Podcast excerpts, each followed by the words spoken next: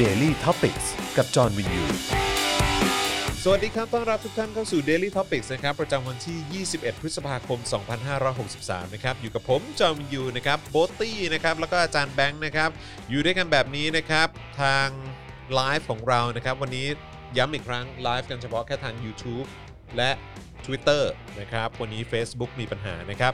ไม่ได้โดนแบนแต่อย่างใดนะครับ แต่ว่าทาง Facebook มีปัญหานะครับ แล้วก็หลาย ๆ เพจก็ได้รับผลกระทบเหมือนกัน ตอนนี้เท่าที่ทราบเนี่ยนะครับก็คือทาง Facebook เนี่ยกำลังเอ่อแก้ไขปัญหาอยู่นะครับ เดี๋ยวต้องมาดูกันว่า Facebook Pages เนี่ยนะฮะจะกลับมาใช้งานได้ตามปกติเมื่อไหร่นะครับ เพจ นะครับ อีผมมีปัญหาเปล่าวะ เพจครับผมว่าก็โดนกระทบเหมือนกันแหละฮะ โอ้ย งานเข้าเหมือนกัน เออ ไม่แพ้กันเออนะครับอ่ะโอเคนะครับ วันนี้ก็มีเรื่องให้พูดกันหลากหลายเรื่องราวนะครับ มีคนบอกว่าอยากจะฟังเรื่องตอนพี่โบ๊ทบวชนะครับ อดใจรอนิดนึง เอาไว้ตอนะครับ ท้ายแล้วกัน เดี๋ยวตอนช่วงท้าย เพราะว่า แล้ เดี๋ยว กัน จะมีคนน่าจะมาทวงอ่ะ ใช่ อีกเยอะ ครับ อ่ะน่าจะ แต่ว่า ยังเข้า เรา อยู่ เรามีเรื่องต้องอัปเดตกันพอสมควรนะครับนะเพราะฉะนั้นเอ่อตอนนี้เนี่ยเรามาอัปเดตข่าวสารกันหน่อยละกันนะครับว่าเอ่อในวันนี้เนี่ยมันมีเรื่องอะไรเกิดขึ้นบ้างนะครับ ที่สำคัญที่สุดก็คือกระแสเรื่องราวเกี่ยวกับการขยายพรกฉุกเฉินนะครับ ซึ่งประกาศออกมาเรียบร้อยแล้วนะครับทางสมช หรือว่าสภาความมั่นคงแห่งชาติ ซึ่งผมก็ไม่เข้าใจว่า มึงมาเกี่ยวข้องอะไรกัน ความมั่นคงของชาติ หรือความมั่นคงของใครเฮียแบบว่าคือแบบ มึงจะยืดออกไปทำไม เอ้ยแล้วไอ้ที่เขาม มันยังพังไม่พออีกเหรอ ไอ้ที่เขาแชร์กันนี่จริงมากเรื่องปรินา ทำไมฮะ ที่บอกว่ากลัวม็อบหรืออะไรนะ ก็อันนั้นมันเป็นพาร์ทที่มีการแชร์กันออกมา เป็นเดือนแล้วนะ อืม รู้สึกว่าตั้งแต่ เอาเหรอ ตั้งแต่รู้สึกว่าจะเป็นเดือนแล้วอ่ะ อืมเหมือนเห็น เผลอๆ คนมันรีแชร์ใหม่ อ่ะอาจจะไม่ถึงก็ได้นะ อาจจะแบบประมาณสัก2อสามอาทิตย์อะเออ อ่า เขาแชร์กันมาสักพักหนึ่งแล้วเออนะครับ แต่ว่าก็เหมือนว่ามันก็หายไป แล้วพอตอนนี้เนี่ยมันมีการเอ่อขยายพรกฉุกเฉินไปจริงๆเนี่ยคนก็เริ่มเอากลับมาแชร์กันใหม่ อืม นะครับว่าอ้าวสรุปว่า มึงกลัวม็อบ กลัวม็อบ แต่ไม่ต้องมีปรินาหรอก ผมก็คาดการณ์เองได้ว่าแม่งน่าจะกลัวม็อบ ใช่ เพราะว่าตอนนี้ทุกคนเดือดร้อนกันหมดอ่ะ ใช่ แล้วรัฐบาลไม่สามารถจะแก้ปัญหาอะไรให้ประชาชนส่วนใหญ่ได้เท่าไหร่เลย ทุเรศมากเลยอะ เออ ทุเรศ ขนาด ทุเรศ วันนี้อย่างหม่อมเต่าเองอ่ะ ครับ ก็ออกมาบอกคอมยังช้าอยู่นะ อืม ยังไม่จบนะ ใช่ เรื่องของเยียวยาประกันสังคมเนี่ย คอมก็ยังช้าอยู่คอมรุ่นเก่าต้อง ใช่ ทนหน่อย ครับผม ไอ้ที่มึงมาบอกว่าช้าเนี่ยมันก็ผ่านมาสักสองอาทิตย์ได้แล้วไหม ใช่ จากไอ้คอมช้าเวอร์ชันหนึ่งอะ เออมีใครมีใครดูยังฮะ มีใครดูเจอข่าวตื้น เทปที่เกี่ยวข้องกับเรื่องของประกันสังคมไหมฮะที่เราอธิบายกันไป อืม นะครับไม่ว่าจะเป็นเรื่องของปัญหาของระบบปฏิบัติการที่เขาใช้นะฮะภายในเอ่อประกันสังคมเองเนี่ยนะครับ แล้วก็ความไม่อัปเดตของเอ่อระบบอะไรต่างๆ ของประกันสังคมเนี่ยโอ้โห เป็นเรื่องที่เห็นแล้วแบบสมเพศ เลยอะ ทำไมอะ สมเพศเลยไง คือแบบว่า อ๋อ ไอ้เหี้ยแบบว่าแบบ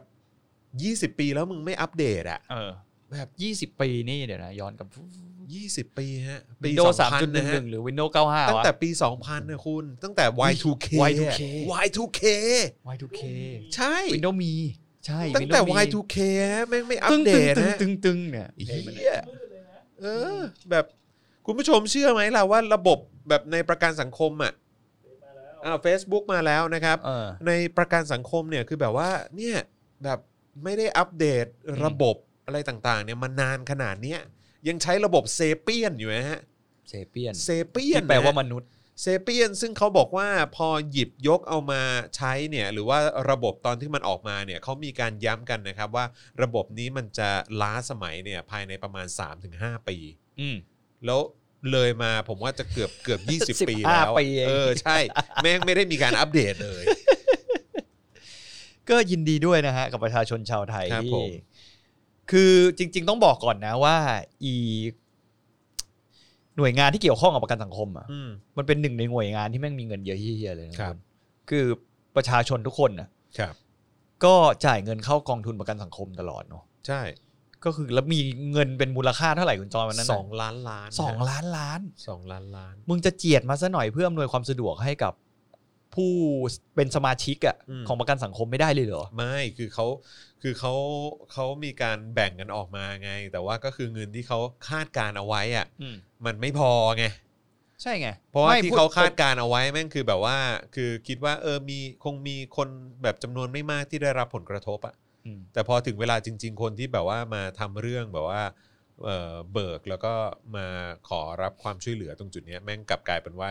มหาศาลน่ะ ใช่แต่หมายถึงว่า เอะแะกมาย หมายถึงว่าก่อนที่จะมีวิกฤตอ่ะ อืม หมายถึงว่าด้วยคอมที่อ้าวถ้าคอมที่ล้าสมัยจริง ๆอ่ะ อืม ผมว่าไม่ต้องถึงวิกฤตหรอก อ่าฮะ มันก็มีปัญหาในการดำเนินงานอ่ะ อืม มาหยุดก่อนแล้วแน่ อืม ๆนึกออกไหมเวลาคุณแบบมีปัญหาอะไรกับประกันสังคม หรือว่าคุณจะต้องมีคนเข้าระบบเพิ่มทุกวันอ่ะ ครับ เรียกว่าอย่างนี้ดีกว่า ครับ เออ แล้ว อืม สิ่งเหล่านี้ไม่เคยกระตุ้นหน่วยงานภาคนี้เลยเหรออ ม ในการที่จะอัปเกรดคุณภาพของอุปกรณ์ที่ต้องใช้อะให้ตามทันสมัยไม่ใช่ไม่ใช่ว่าจะมาใช้ทุกปีหรืออะไรอย่างนั้นนะแต่หมายถึงว่า บ้ามึง 20 ปีแล้วถ้ามึงบอกกูว่า เออคอมแม่งช้าเพราะว่ามันแบบมันเป็นของ5ปีที่แล้วอะไรอย่างเงี้ยมันมันก็น่าจะดูดีกว่าไง ไม่มัน แต่ ก็ ตอนนี้พอบอกว่าทิ้งไว้ 20 ปีมันคืออะไร แต่ก็นิดนึงคุณจรคุณ ครับ ทีละถามมาว่า Y2K คืออะไรสัตว์กูแก่เฮี้ยเฮี้ย โอ้ยตายแล้ว คุณธีระไม่รู้จัก Y2K เหรอครับ นี่นี่ปั่นหรือจริง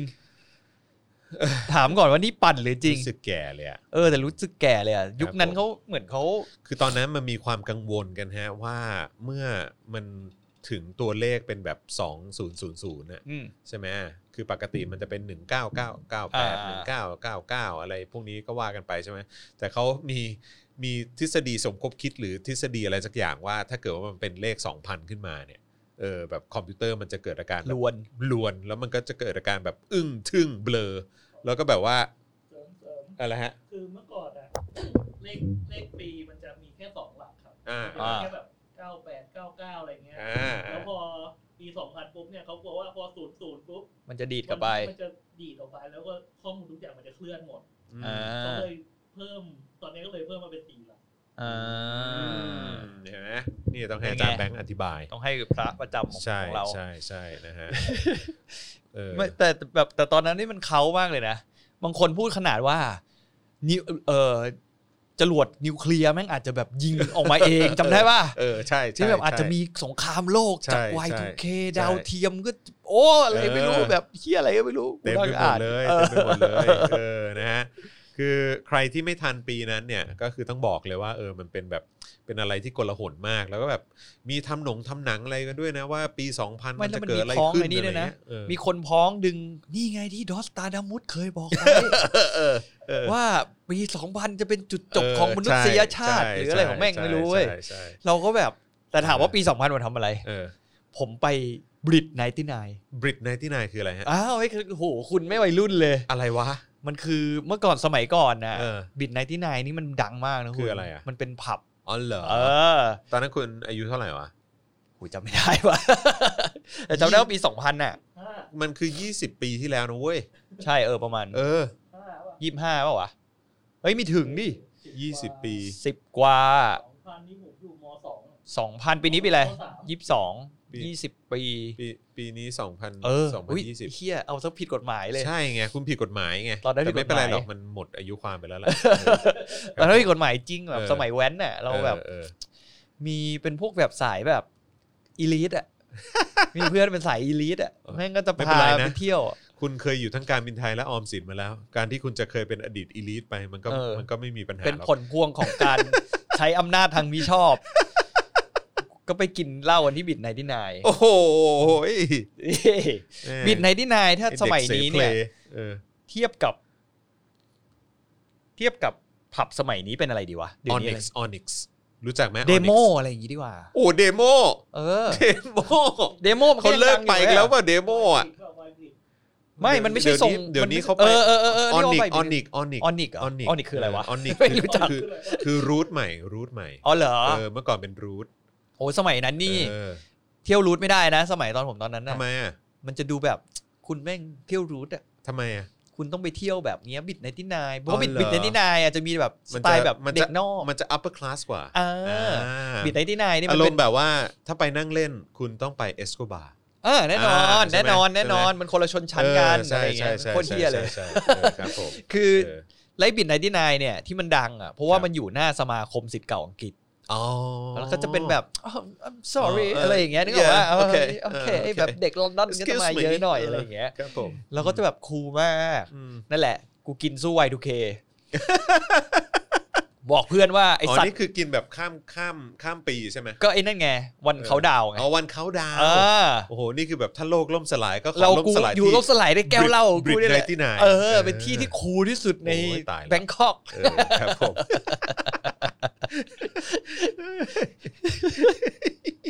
โคตรเสียเพลยอะ โอ้ยสมัยก่อนผมไปเที่ยวเยอะมากนี่ออกทะเลอีกอะ เออ สมัยก่อนผมไปเที่ยวเยอะมากเลยนะ เออเออเออ รูทรูทก็ไป ดูดเข้าไปใช่ไหม แต่รูทหลังๆอะถ้าไม่ได้มีผู้มีอำนาจพาไปเข้าไม่ได้อยู่ไม่ถึง า ต้ ต้อ อง งไปไอ้นี่บลิงบลิง บลิง ซอยตรงข้ามมันจะแบบคุณเคยจำถนนใน ผมเคยได้ยิน ตรง RCA Blink ได้ป่ะ อ่าอ่าอ่าอ่า มันจะมีอีกด้านหนึ่งอะที่ เออ ต้องข้ามแยกมา ครับครับครับ มันจะเป็นซอยเล็กๆข้างๆไอ้เนี่ย อ่า อีที่มันเป็นอาบอบนวดที่มันเป็นรูปเรือ สมัยก่อนจำได้ป่ะ อ่าผมรู้ที่ เลิฟโบ๊ทหรืออะไรป่ะ เลิฟโบ๊ทเหรอ ใช่ป่าวะจำจำไม่รู้จำผิดมานะ อ่าโอเค เออ โอเค แล้วก็ โอเค ตรงนั้นก็เดินเข้าไปแล้วแบบจะเท่มาก อ่า มันจะมีแบบร้านเซลลิง งั้นคุณคุณก็ไปแบบหัวเกรียนๆใช่ไหม ไม่เกียนตอนนั้นผมไปเรียนออสเตรเลียอยู่ อ๋อ ผมว่าครู โอเคโค แต่เพื่อนผมมาเกียนทุกคน ไม่เกียนรอดอ ผมมาเดินข้ามไป เออ แล้วคุยกันสมัยเด็กๆก็บอกว่า เฮ้ยมึง ถ้าตำรวจลงอ่ะ อืม ไปเจอกันตรงอ่าวนวดเลิฟโบ๊ทนะเว้ย อ๋อ วิ่งตัวใครตัวมัน อะไรอย่างเงี้ย แล้วผมเดินเข้าร้านนะไอ้พวกร้านเซลลิงร้านอะไรอะ เออ เดินเข้าไปอ่ะ เออ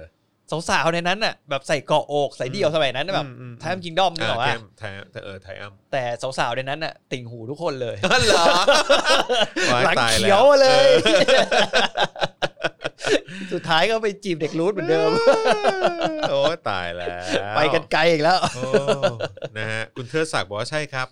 เลิฟโบ๊ทครับ Love เห็นไหม Boat เลือบโบ๊ทเอ ครับ อ ผม เจอกันหน้าเจอกันหน้าเรือสำราญ เออ ถ้า ครับ ตำรวจ ผม ลง ผม วิ่งกันสับยิกเลย ตาย เคยลงดีหนึ่งด้วย เคยลงทีนึงด้วย เคยลงทีนึง สับยิกเลยเหรอ ยิก อย่างไวเหี่ยออกหลังร้าน พี่เขารู้บอกน้องออกหลังร้านเลย คือ เออ คือวันนั้นน่ะถามว่า โอ้ย ตำรวจล อ๋ ง อคุณบดินบอกว่าฮอนอลูลูครับ เออหรือว่าชื่อฮอนโนลู เออ ลู Honolulu จำไม่ได้ หรือเป ว่ะ ล่าเออ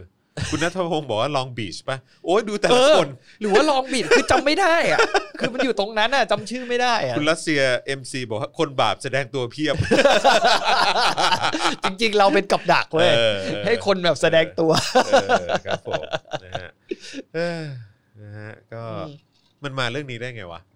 Y2K Y2K ไง Y2K น เออน ำนำพามาสู่ฮอน o l u ลู เฮ้ยขอเล่าอีกเรื่องได้ป่ะ ได้ พูเรื่องนี้แหละ ได้ แล้วไปกับเพื่อนใช่ป่ะแล้วมันชอบเจอมันจะมีด่านเว้ยด่านตรวจยาเสพติดอะไรเงี้ย เออ แล้วมีเพื่อนผมคนหนึ่งอะผมผอมๆอันนี้หลังๆแล้ว ครับ เป็นแบบผอมๆแต่แบบถ้าคุณเห็นเขาเดินมาคุณจะนึกว่าเอเย่นอะ อ๋อเหรอ เออ คือเหมือนเอเย่นเลยอะ ทรงนี่ใช่ เออ ทรงใช่เลยอะ เออ แต่ธรรมะธรรมโม เออโอ้โหธรรมะธรรมโมด้วย สรุปวันนั้นโดนด่านเรียก ด่านเรียกเสร็จ ง เพื่อนคนนี้ก็แบบผมหอมตัวเล็กๆอ่ะ เออ ตำรวจมันก็เลือกเรียกไปหน้ารถ เออ ไอ้คนอื่นในรถอ่ะ เอออ อย่างผมก็ไม่โดนเรียก เออ ตอนนั้นสมัยนั้นอ้วน เพื่อนอีกคนหนึ่งที่ที่เนี่ยก็อ้วนเหมือนกันอะไรอย่างเงี้ย เออ ก็โดนตรวจยา เออ ม จริงเหรอโดนตรวจยา ใช่ อารมณ์แบบตรวจฉี่เหรอ มีไฟหน้ารถแบบเห็นชัดเจน อ๋ออ อะไรอย่างเงี้ยแล้วก็เหลือแต่บ็อกเซอร์ บ้าจริงเปล่าโดนแก้หมดเลยเหรอโดนแก้หมดเลยเหรอถูกกฎหมายเหรอวะ ถามว่าเพื่อนในรถเป็นยังไงไอ้เฮียทั้งขำกันสมัย นั้น จริงเหรอ เออ มันแบบมันมันถูกกฎหมายเหรอแบบให้แก้ผ้าอย่างนั้นะ อันนี้ไม่รู้ถูกกฎหมายหรือเปล่าอันนี้ตอบไม่ได้ เออ เพราะเพราะเราก็ไม่ได้ แต่ยุค แป้น ส กฎหา มัยนั้นเนอะมันไม่มีแบบโซเชียลมีเดีย โอ้ ป่ะ สมัยนั้นแบบตำรวจว่าไงก็ต้องอย่างนั้น เอ นะ อใช่ สมัยนั้นน่ะ ใช่ แล้วสมัยเราเด็กๆ เรายิ่งกลัวเนอะ เออ พอเห็นตำรวจเนี่ยยิ่งพอเห็นตำรวจมาแบบนิดนึงกูวิ่งแล้ว อืม ไอ้เฮีย อืม กินเหล้าแหมสมัยคุณไม่เคยเหรอ อะไร ตรงข้ามโรงเรียนอ่ะ ตรงข้ามโรงเรียนทำไม ที่เดินข้ามถนนมาที่มันจะมีร้านใต้สระน้ำอ่ะ ตรงพิบูลอ่ะที่มันมีร้านอาหารตามอาหารตามสั่งอยู่อ่ะ เออทำไมอ่ะ ผมนั่งกินเหล้า อ๋อเหรอ ใส่ชุดนักเรียนด้วยโคนเกี้ยเลย ก็รอดมาได้เนอะ เออ ก็ไม่โดนจับเนอะ ไม่แต่ว่าคือ ผมมักจะเคยชินกับการ เพราะผมอะเดินจากบ้านไปโรงเรียนใช่ไหมคือแบบว่าไปกลับโรงเรียนด้วยการเดิน เออ เออ เพราะว่าคือบ้านก็ก็ค่อนข้างอยู่ใกล้ อืม ตีซะว่าประมาณสักก็เกือบโลอะ ใช่บ้าน ป คุณ ระมาณ เป็นโรง ป เรียน ระมาณ โล ประมาณโลนึงอะเออ ก็คือเดินจากบ้านไปโรงเรียน แล้วก็พอเรียนเสร็จก็เดินกลับบ้าน เออ แต่ว่าบ้านผมมันเป็นหมู่บ้านใช่ไหมล่ะ เออหมู่บ้านพิบูลเนี่ย เออ เออซึ่งก็แบบว่ามันก็จะมีแบบตรงหน้าหมู่บ้านเนี่ย มันก็จะมีแบบพวกร้านค้า เออเมื่อก่อนยังไม่มีเซเว่นมันก็จะเป็นพวกร้านขายของชำ อืม ร้านก๋วยเตี๋ยวร้านอะไรพวกเนี้ย แล้วทุกวันที่ผมเดินกลับบ้านนะเว้ย แล้วผมต้องเดินทะลุผ่านตลาดเนี่ย ผมเจออาจารย์ที่สามเสนน่ะนั่ง นั่งกินเหล้ากันทุกวัน ทุกวันมาพีกว่ะ ทุกวัน ทุกวัน ผมก็แบบทุกวันน่ะ เออ แล้วคือแบบอาจารย์อาจารย์สอนได้ยังไงวะ เออ คือแบบว่า คือแบบกินทุกวันน่ะแล้วก็แบบไม่ไม่ได้ซัดกันแบบ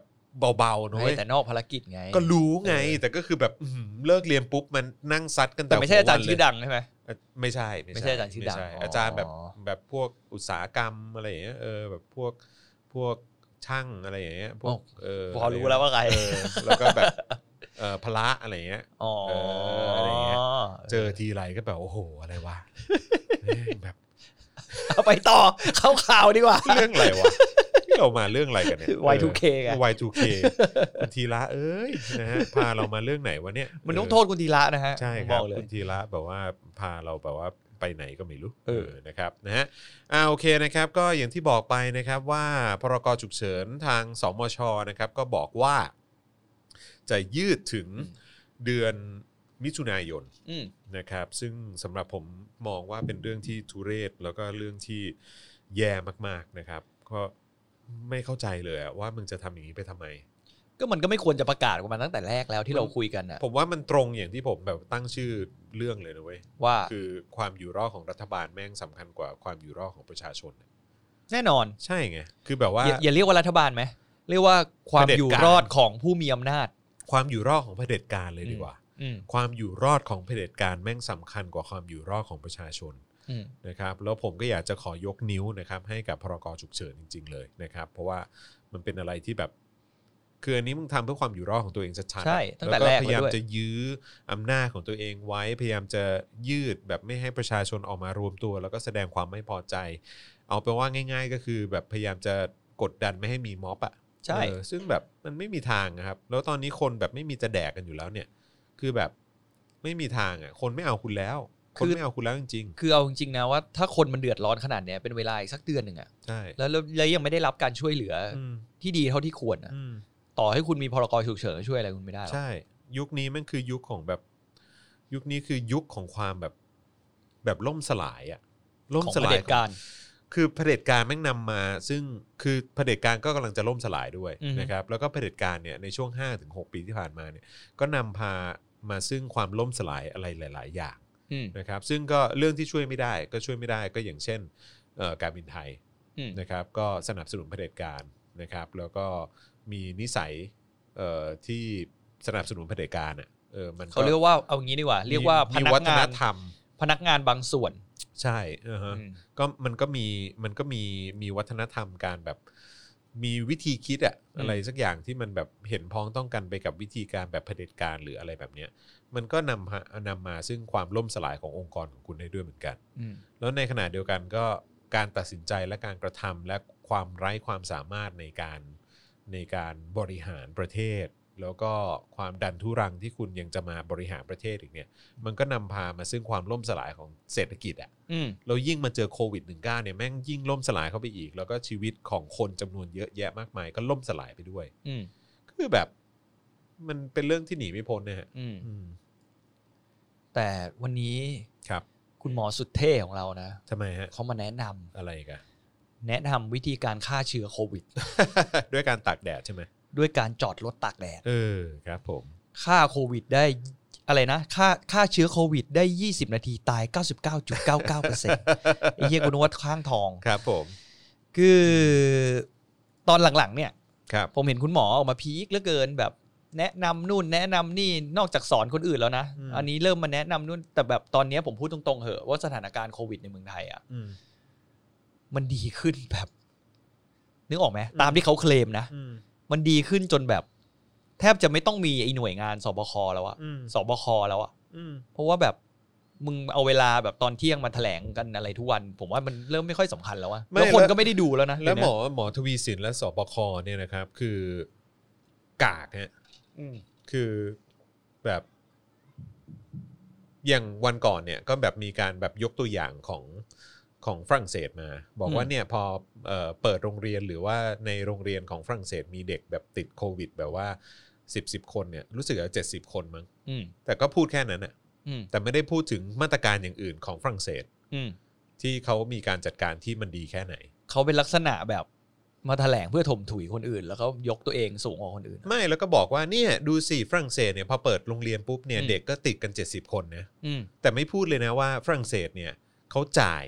เงินค่าชดเชย เงินเดือนให้กับประชาชนของเขาร้อยเปอร์เซ็นต์นะฮะ อืม ร้อยเปอร์เซ็นต์นะฮะ อืม มึงไม่พูดอ่ะ อืม เออ เพราะทำไมมึงเยียวยา 5,000 บาท มึงยังทำไม่ค่อยสำเร็จเลยเหรอ อืม เออ จะคุยกันว่าอะไรแบบเหมือนมันมีมิติอื่น มันมีมิติอื่น ที่คุณไม่ได้ออกมา ใช่ พูด แต่คือมึงแบบว่าอ้างอะไรแค่เนี้ย อืม คือเฮงซวยไง อืม คือกระจอกไง ใช่ คือแบบเก่งแต่พูดอย่างเงี้ย เออ พูดแต่แบบอะไรที่แบบเหมือนจะเป็นประโยชน์กับตัวเองอะ่ะ อืม ก็เป็นแบบแค่อีลูกหม้อเผด็จการอ่ะ ก็เท่านั้นเองอะ่ะ กระจอกว่ะ จริง ๆ แบบผมรู้สึกแบบทุเรศอะ่ะ แล้วใครก็ตามที่แบบไปเชียร์เอ้อหมอทวีสินนู่นนั่นนี่อะไรอย่างเงี้ย แล้วก็รัฐไทยจัดการนู่นนั่นนี่ได้ดีเหลือเกินแบบถุยเถอะ เอออ ม กระจอกฮะ เออ หมอทวีนี่มันควรเปลี่ยนคนแล้วอะ ใช่ เอาจริงๆถ้าผมเป็นรัฐนะ อืม ผมรู้สึกว่าฟีดแบ็กคือโอเคฟีดแบ็กมันต้องมีทั้งดีและไม่ดีใช่ไหม ครับ แต่จริงๆแล้วหน้าที่ที่หมอทวีสินทำอะ อืม ใครก็ทำได้เว้ย ใช่ ถ้าเป็นคุณเป็นบุคอย่างแรกคือคุณเป็นบุคลากรทางการแพทย์ใช่ไหม อืม จริง ๆ แล้วถ้าคุณทำตามแค่สโคปหน้าที่ของคุณอะ อืม มันจบกว่านี้อีก อืม คือคุณออกมาพูดแค่ตามรายวันใช้เวลาสักแค่ห้าถึงสิบนาทีก็พออ ม แล้วก็บอกว่าเออวันนี้เรามีติดเชื้อเท่าไหร่ ครับ แล้วยังไงยังไงยังไงมาตรการมีอะไรต่อไป อืม จบ ครับผม ไม่ต้องกระแดะแนะนำ ใช่ หรือว่าไม่ต้องสั่งสอนคนอื่น อืม คือผมว่าที่จริงอะถ้ามันจบแบบเนี้ยนะ มันจะดูเป็นมืออาชีพ อืม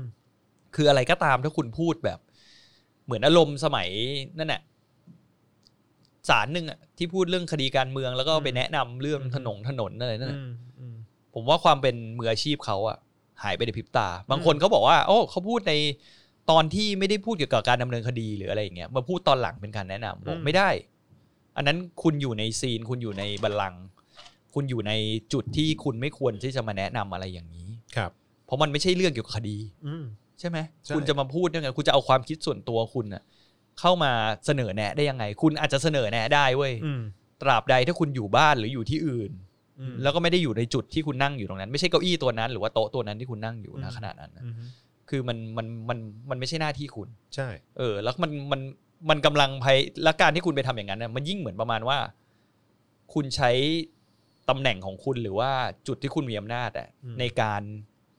บีบให้อีกฝ่ายหนึ่งอะที่มันเป็นอีกกลไกหนึ่งในในในโครงเขาเรียกในโครงสร้างของรัฐอะ อืม คล้อยตามคุณ จ ใช่ ริง ๆ มันผิดไง ใช่ ใช่ไหมเพราะว่าอำนาจตุลาการกับ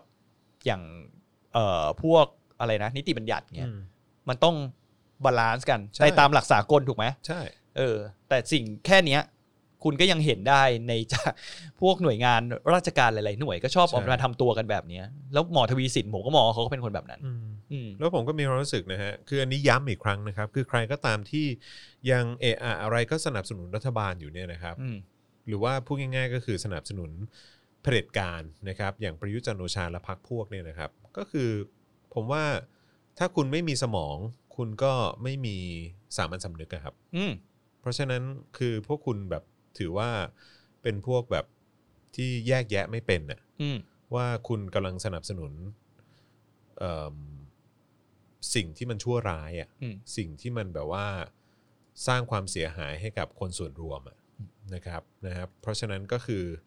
เอมผมหวังเหลือเกินนะครับ ว่าคุณจะตาสว่างสักที อืม นะครับแล้วก็เพราะว่าตอนนี้คนส่วนใหญ่เขาไม่สนับสนุนนะครับและใครที่ยังสนับสนุนอยู่ก็คงแบบเขาเรียกว่าอะไรนะไม่มีไม่มีสมองหรือไม่ก็ไม่มีสามัญสำนึก หรือได้รับผลประโยชน์จากระบอบเผด็จเอ่อเผด็จการ อืม นะครับมันก็มีอยู่ 3 อย่างนี้นะครับเพราะฉะนั้นคุณต้องสำรวจตัวเองดีๆนะครับว่าคุณอยากจะเป็นคนแบบนี้ในสังคมหรือเปล่านะครับนะฮะยังไงก็ฝากด้วยละกัน อ่ะโอเคก็เรื่องราวของพรกฉุกเฉินนะครับ ก็เป็นเรื่องที่แบบรับไม่ได้จริงๆนะ ก็ ครับ ต้องด่าต่อเนื่อง ต้องด่ากันจริงๆครับ อืม เพราะว่าพรกฉุกเฉินก็อย่างที่บอกไปว่าเจ้าหน้าที่ของรัฐเนี่ยนะครับก็เอิ่มไม่ได้ต้องรับผิดชอบอะไรกับการกระทำตัวเอง ถ้าเกิดว่าไปละเมิดสิทธิ หรือว่าไปทำอะไรที่มันเอ่อผิด ม หรือว่าไปทำอะไรกับประชาชนก็ตาม เจ้าหน้าที่ของรัฐก็ไม่ต้องรับผิดชอบนะครับ แล้วก็เมื่อวานนี้ที่คุยกับเอ่อคุณวิโรธเนี่ยนะครับก็น่าสนใจมาก เพราะว่าเรื่องของการปฏิบัติหน้าที่ของเจ้าหน้าที่รัฐรวมไปถึงเอ่อรัฐบาล หรือว่าคนในรัฐบาลเนี่ยถ้าเกิดว่ามีการทำอะไรที่มันผิดหรือว่าเอ่อแบบส่งผลเสียอะไรขึ้นมาเนี่ย ประชาชนไม่สามารถฟ้องร้องได้นะฮะ อืม ซึ่งมันเป็นเรื่องที่แบบว่า แบบอ้าว ก็ความรู้ใหม่เราเมื่อวานไง อืมพรกฉุกเฉิน ว่าแบบพอมีการประกาศตอนแรกเรา อืม เราก็ไม่เราเราเราไม่รู้เพราะอย่างแรกเพราะเราไม่ใช่นักกฎหมาย อืมใช่ เราก็ไม่ค่อยคุ้นเคยกับการใช้กฎหมายบางอย่างไง ครับ แต่เมื่อวานเขาก็อย่างคุณวิโรธก็มา น่าสน บอก ใจ มุม มาก ที่ นะ บอกว่า อืม เนี่ยอย่างเขาเหมือนคุณมีผลกระทบ แล้วคุณไม่ได้รับการเยียวยา ครับ คุณมีสิทธิ์ขนาดไปฟ้องได้อะ ใช่ ว่า อืม คุณเขาเรียกว่าอะไรนะเขาใช้กฎหมายอะไรนะเขาเรียกว่าอะไรนะคุณวิโรธบอกเมื่อวาน อะไรเหรอ เหมือนปฏิบัติหน้าที่โดยมีชอบใช่ไหม อ่าใช่ เออ ครับผม ได้เลย ใช่ คือมันสามารถฟ้อง มันสามารถแจ้งความอะไรพวกนี้ได้ไง แต่ว่าพอเป็นพรกฉุกเฉินปุ๊บเนี่ย ไม่ ไม่ ได้ มีอะไรที่เราสามารถไปเรียกร้องให้เขาแบบว่ารับผิดชอบได้เลยนะฮะ อืม อืม ซึ่งมันเศร้าเนอะ ใช่ เออพอยิ่งพอยิ่งเรารู้อย่างนี้มันยิ่ง ใช่ แบบหนักเข้าไปใหญ่เลยเนอะ ใช่ จากตอนแรก เออ ที่เรามองอีกมุมหนึ่งที่มัน ใช่ แบบ เพราะฉะนั้นมันก็ถือว่าเป็นเครื่องมือของเผด็จการนะครับ อืม นะฮะ เป็นเครื่องมือของเผด็จการและพรรคพวก อืม และลิ้วล้อนะครับที่ที่ใช้มาเพื่อการการแบบกดขี่ประชาชนเนี่ยเอออ ม นะครับแล้วก็เป็นการเอาเปรียบประชาชนด้วยนะครับแล้วยิ่งพอมันมีการยืดพรกฉุกเฉินออกไปแบบนี้เนี่ยก็ยิ่งทำให้เห็นว่าการใช้อำนาจเหล่านี้เนี่ยของเจ้าหน้าที่รัฐไปจนถึงแบบว่าระดับรัฐบาลเนี่ยมันก็เป็นสิ่งที่น่าเป็นห่วง อืม นะครับแล้วก็เป็นสิ่งที่มันจะละเมิดประชาชนไปอีกเท่าไหร่ก็ไม่รู้เหมือนกัน อืม นะครับนะฮะก็เอิ่มวันนี้รู้สึกว่าจะมีบทความของทางนี้ด้วยนะ ทางไอลอ ILaw นะครับที่พูดถึงเอ่อผลกระทบที่มันเกิดขึ้น จากการที่มีพรกฉุกเฉินหลังจากผ่านไปเป็นเดือนแล้วนะครับว่าเป็นอย่างไรบ้าง ก็น่าสนใจดีเหมือนกันนะครับนะฮะซึ่งถ้าเกิดใครสนใจเนี่ยผมแนะนำเลยว่าให้ลองไปหาอ่านดูนะครับ แล้วก็อาจจะลองแชร์ไปให้แบบคนที่เป็นสลิม หรือว่าคนที่แบบว่าเขาสนับสนุนพรกฉุกเฉินหรือว่าสนับสนุนรัฐบาลนี้ก็ได้นะครับว่ามันเป็นอย่างไรนะครับ เพราะว่าเป็นเรื่องที่โอ้โหยพอเห็นแล้วเนี่ยก็แบบมันน่าสังเวชเหลือเกินนะฮะกับการที่ยังมีแบบคนที่สนับสนุนแบบไอ้ เขาเรียกว่าอะไรอ่ะการใช้อำนาจแบบเนี้ยเออคุณคุณรู้สึกไงกับการที่มันยังมีคนแบบมาเชียร์อยู่อ่ะกับการใช้อำนาจแบบเผด็จการแบบเนี้ย ผมว่ามันเป็นการโอ้โหมันต้องเท้าความนานว่ะ อืม คือเราก็คุยกันมาตลอดว่า คนเหล่านี้เขาจะ ขอโทษครับ เบสทุกอย่างด้วยความเชื่อของเขา อืม คือ แล้วก็คือความคิดเห็นของคนอื่นนะมันไม่สำคัญ อืม ปัจจุบันเนี้ยคนที่ยังสนับสนุนเผด็จการ มันก็จะมีแต่คนแบบเนี้ยคุณจอห์น อืมใช่ บางทีเราใช้เหตุผลด้วยก็ไม่ได้ ครับ เราพยายามจะเขาเรียกว่าอะไรเราพยายามเปลืองแรงในการอธิบายสิ่งต่าง ๆ รอบตัวเขาให้เขาฟัง อืม สุดท้ายมันก็ไปจบในบางเรื่องที่เราไม่สามารถจะอธิบายได้ อืม หรือว่าพูดต่อไม่ได้ มันก็มีเยอะแยะนะ อืมอืม เสร็จแล้วถามว่าผมรู้สึกยังไงกับคนเหล่านี้ อืม ก็คงจะรังเกียจอะ อืม นึกออกไหมแล้วก็ไม่รู้จะทำยังไงไว้ยถ้าเอาตรงๆ ผมไม่รู้จะทำยังไง แต่ผมคงเถียงอะ อืม คือต่อให้รู้ให้ตายยังไง ว่าคนนี้แม่งสนับสนุนประยุทธ์อยู่อย่างเงี้ย อืม หรือว่าโครงสร้างสังคมที่เป็นแบบนี้อยู่ อืม ผมก็เถียงนะ ผมก็โต้เถียงนะผมก็ไม่ยอมนะ อืม เพราะผมรู้สึกว่าแล้วส่วนใหญ่ก็ต้องยอมรับว่าคนเหล่านี้ส่วนใหญ่จะเป็นคนที่มีอาวุโสเยอะกว่าเรา อ๋อใช่ ใช่ไหมในกลุ่มเป้าหมายเขาเนี่ยส่วนใหญ่เนี่ย เบบี้บูมเมอร์ เออก็มันก็คั่วๆเดียวกับคนที่เชียร์ทวีสินนะ อืมอืม คือแม่งน่าจะเป็นการจะเป็นการกรองได้ระดับหนึ่งเลยนะ อืม ว่าใครแบบแหมแบบนึกออกว่าโพสต์เชียร์ใน Facebook ตัวเองก็แบบเฮ้ยหมอทวีสินคุณ expect ได้นิดนึงแล้วนะ อืม คือสักประมาณ 20%นั่นแล้วอะเพราะเขาอาจจะแบบ เอ๊ะจริง ๆ แล้วเขาสนับสนุนอย่างนี้หรือเปล่า เกี่ยววะ ใช่ ผมพูดอย่างนี้ ใช่ ได้ป่าวะ ใช่ เอ้อนะฮะ ก็ถือว่าเป็นเรื่องที่ที่เซ็งอะ่ะ อืม นะฮะ เราการที่เราจะให้เราผ่านในเรื่องราวพวกนี้ไปได้ก็เดี๋ยวต้องรอดูนะครับ ว่ามันจะถึงวันไหนที่ประชาชนออกมา อืม นะครับแล้วก็เอ่ออาจจะเป็นวันที่ประชาชนจะต้องล้มรัฐบาล อืม นะครับ มีคนคอมเมนต์ว่าไม่ได้สนับสนุนรัฐบาลนะ แต่สังเวชพวกมึงมาก กว่า เหตุผลอะไรของมันวะ ตลกว่ะเออ เราจะกลับมาพูดเรื่องการเป็นไทยอีกรอบไหมฮะ การบินไทยเหรอฮะ โอ้ย เออ มันเกินเยียวยาแล้วนะฮะเออ ไม่แต่แบบศักดิ์สยามเขาบอกว่า เปิดสเปค มือทำแผนผ่าบินไทยคัด 30 ชื่อชงบิ๊กตู่ อืม จิ้มเลือกจัดทัพ หามืออาชีพทำแผนผ่าใหญ่การบินไทย อืม คือผมอยากจะบอกว่าคราวที่แล้วตู่ก็เลือกครับ ครับ ถูกปะ ครับผม คือกลไกของการคัดเลือกเอ่อตั้งแต่อยู่คอสช ใช่ไหม อฮึ คัดเลือกพวกบอร์ดและวิสาหกิจต่างๆเนี่ย อืม ส่วนใหญ่ก็คอสช ก็จิ้มทั้งนั้นอะ อือฮึ แล้วแล้วปัจจุบันนี้อะไรเอาอะไรเอาความมั่นใจอะไรคิดว่าคอสชจะจิ้มถูก ครับ แล้วจะทำให้บริษัทเนี้ยกลับมามีกำไรอีกครั้ง ผม โอ้ ผมไม่เข้าใจนะ คอสชก็ทำประเทศชิบหายมาเยอะแยะมากมายแล้วนะฮะ อืม เพราะฉะนั้นคอสช ถ้าเกิดว่าตราบใดที่อำนาจการตัดสินใจอะไรต่างๆ ยังอยู่กับคอสช และอดีตคอสช อืม นะครับ และคนที่สืบทอดอำนาจต่อมาเนี่ย ก็ชิบหายกันไปอย่างนี้เรื่อยๆอะครับ อืม อืมเห แล้ว มือ ผม นแบบยุทธศาสตร์ชาติ 20 ปีอ่ะก็เป็นความชิบหายที่คอสช ได้มอบให้เป็นมรดกของประชาชน แล้วก็คนรุ่นหลังจริง ๆ อืม นะครับเพราะฉะนั้นแม้กระทั่งการแก้ปัญหาการบินไทยเนี่ยก็ก็คงไม่สามารถจะคาดหวังอะไรกับคนที่มาจากการยึดอำนาจอะแล้วก็แบบบริหารงานก็ไม่เป็น เป็นคนที่อยู่ในค่ายทหารน่ะ อืม เออแล้วก็แบบก็แค่ไปจับคนนู้นคนนี้มา แล้วก็ฟอร์มขึ้นมาเป็นทีมเศรษฐกิจหรืออะไรก็ตาม ก็ไม่ได้มีความสามารถนะฮะ อืม แล้วก็เป็นพวกแบบฟอสซิล อืม ยุคเก่าอ่ะ อืม ของยุคอำนาจเก่าอ่ะเออแล้วก็ยังมีความคิดแล้วมีความคาดหวังว่าตัวเองจะสามารถทำได้เหมือนในอดีต อืม ซึ่งมันไม่เหมือนกันนะฮะอืม แล้วผมก็มองว่าเนี่ย แล้วถ้าผมมองย้อนกลับไปว่าตั้งแต่การบินไทยเจ๊งมาเนี่ย อืม ในยุคหลังๆ เนี่ย อืม แบบตั้งแต่รวมตั้งแต่คอสชยึดอำนาจไปเนี่ย อืม ผมว่าจริง ๆ แล้วคนที่คัดเลือกคนเหล่านี้เข้าไปนั่งในบอร์ดบริหารนะ อืม ส่วนหนึ่งก็ต้องรับผิดชอบด้วยนะ ใช่ เพราะว่ามันเกิดซ้ำแล้วซ้ำเล่าซ้ำแล้วซ้ำเล่าจนกี่ปีก็แล้ว ใช่ มันก็ยังเป็นเหมือนเดิมอยู่ อืม แล้วบอร์ดบริหารหลาย ๆ คน ครับ ก็นั่งเก้าอี้ตัวนั้นอะอยู่เป็นเวลานาน ใช่ เออ มาก ๆ ฉะนั้นผมไม่เห็นว่าคนเหล่านี้ต้องออกมารับผิดชอบอะไรเลย ใช่ บางคนได้ไปเขาเรียกว่าอะไรได้ไปตำแหน่งอื่นก็มีนะ ไม่ บางคนก็ย้ายไปอยู่ ก็ ตำแห คุ น่ ณ ง ก็ นู้น ดู ตำแหน่ง สิ นี้ ก็คนเหล่านี้ก็ไม่เห็นต้องรับผิดชอบอะไร อืม ใช่ไหมอันนี้มันก็คือแบบคนแบบในลักษณะของของแบบนี่ระดับองค์กรนะ อืม แล้วมันก็เป็นแบบสันดานของสิ่งที่มันเกิดขึ้นในประเทศไทยไง อืม เข้าใจปะผู้มีอำนาจไม่ต้องรับผิดชอบอะไรเลย อืม ใช่ไหมคือแบบว่าอย่างถ้าเกิดว่าเป็นสมัยแบบรัฐบาลพลเรือนอย่างเงี้ยถ้าเกิดว่ามีปัญหาหรือมีอะไรก็ตามเนี่ยก็เออบอกให้ยุบสภา อืม ใช่ไหม อืม เออก็บางรัฐบาลก็ไม่ยอมยุบ แล้วก็ยิงประชาชนอ่ะก็ว่ากันไปนะครับ บางรัฐบาลยุบเออแต่ว่าประชาชนเอ่อคนบางกลุ่มไม่ยอม แล้วก็สนับสนุนการรัฐประหารก็ว่ากันไป อืม นะครับแต่ว่าไอ้หนึ่งอย่างที่มันแสดงให้เห็นได้ชัดเลยเนี่ยก็คือว่าอย่างคอสช หรือว่าสมัยคอมชเอง ที่ยึดอำนาจเนี่ยแล้วท้ายสุดก็เนรโทษกรรมตัวเอง แล้วก็ไม่เคยต้องรับผิดชอบกับความชิบหายตัวเองได้สร้างให้กับประเทศนี้ อืม ก็เนี่ยดูดิขนาดว่าระดับแมกโครอะระดับแบบระดับชาติแบบเนี้ยแม่งยังไม่เห็นต้องรับผิดชอบความเสียหายที่สร้างให้กับประชาชนแล้วก็ประเทศชาติ แล้วก็อนาคตและความเสียโอกาสของประชาชนเยอะแยะมากมายอะไม่ไม่แม่งไม่เห็นต้องรับผิดชอบเลย แล้วก็ลอยหน้าลอยตาคนอย่างประยุทธ์คนอย่างประวิทย์คนอย่างอนุพงศ์สามปออะไรพวกเนี้ยแล้วก็คนที่สนับสนุนรัฐประหารลอยหน้าลอยตาเออแล้วก็ไม่เห็นต้องรับผิดชอบอะไร เพราะฉะนั้นคือแค่ในการบินไทยเองอะ เนี่ยท้ายสุดก็พอบริษัทแม่งจะล่มสลายเนี่ยไอ้คนที่อยู่ในบอร์ดก็ไม่เห็นเคยต้องรับผิดชอบเลยเลย ใช่ เออ แล้วตอนที่คุณจรัมพรที่ อืม ออกจากทีดีใหม่ๆอะ อืม เขาก็ไปเขียน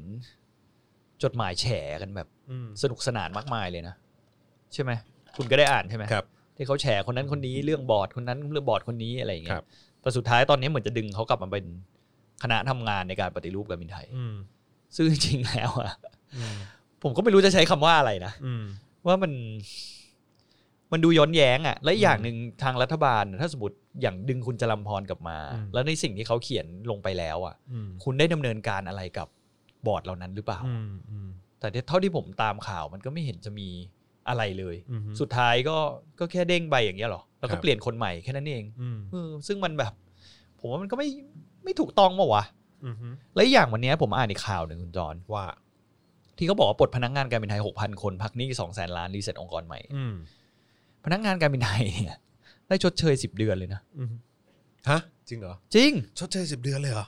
แหล่งข่าวจากกระทรวงคมนาคม เออ เปิดเผยว่า เมื่อการบินไทยเข้าฟื้นฟูตามพรบล้มละลาย อืม จะหยุดการจ่ายหนี้ทุกอย่าง และรีเซ็ตทุกอย่างใหม่ เช่นมูลหนี้พนักงานกว่า 20,000 คน อืม ที่จะต้องปลดอย่างน้อย 30% 30%หรือประมาณ 6,000 คน อืม โดยจ่ายค่าชดเชย 10 เดือนตามกฎหมายแรงงาน อืม ปรับโครงสร้างบริษัท เส้นทางบินทุกอย่างต้องผ่านความเห็นชอบจากเจ้าหนี้ คาดว่าใช้ระยะเวลาดำเนินการฟื้นฟูประมาณ 1 ปี เออ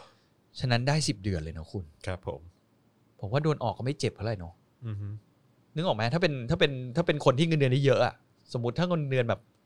ห้าหมื่นคุณก็ได้ห้าแสน อือหือ ใช่ไหมแล้วถ้าอย่างเป็นถ้าได้ถ้าได้ถ้าได้พูดถึงลักษณะของพวกนักบินน่ะ ครับ ถ้าสมมติคุณเงินเดือน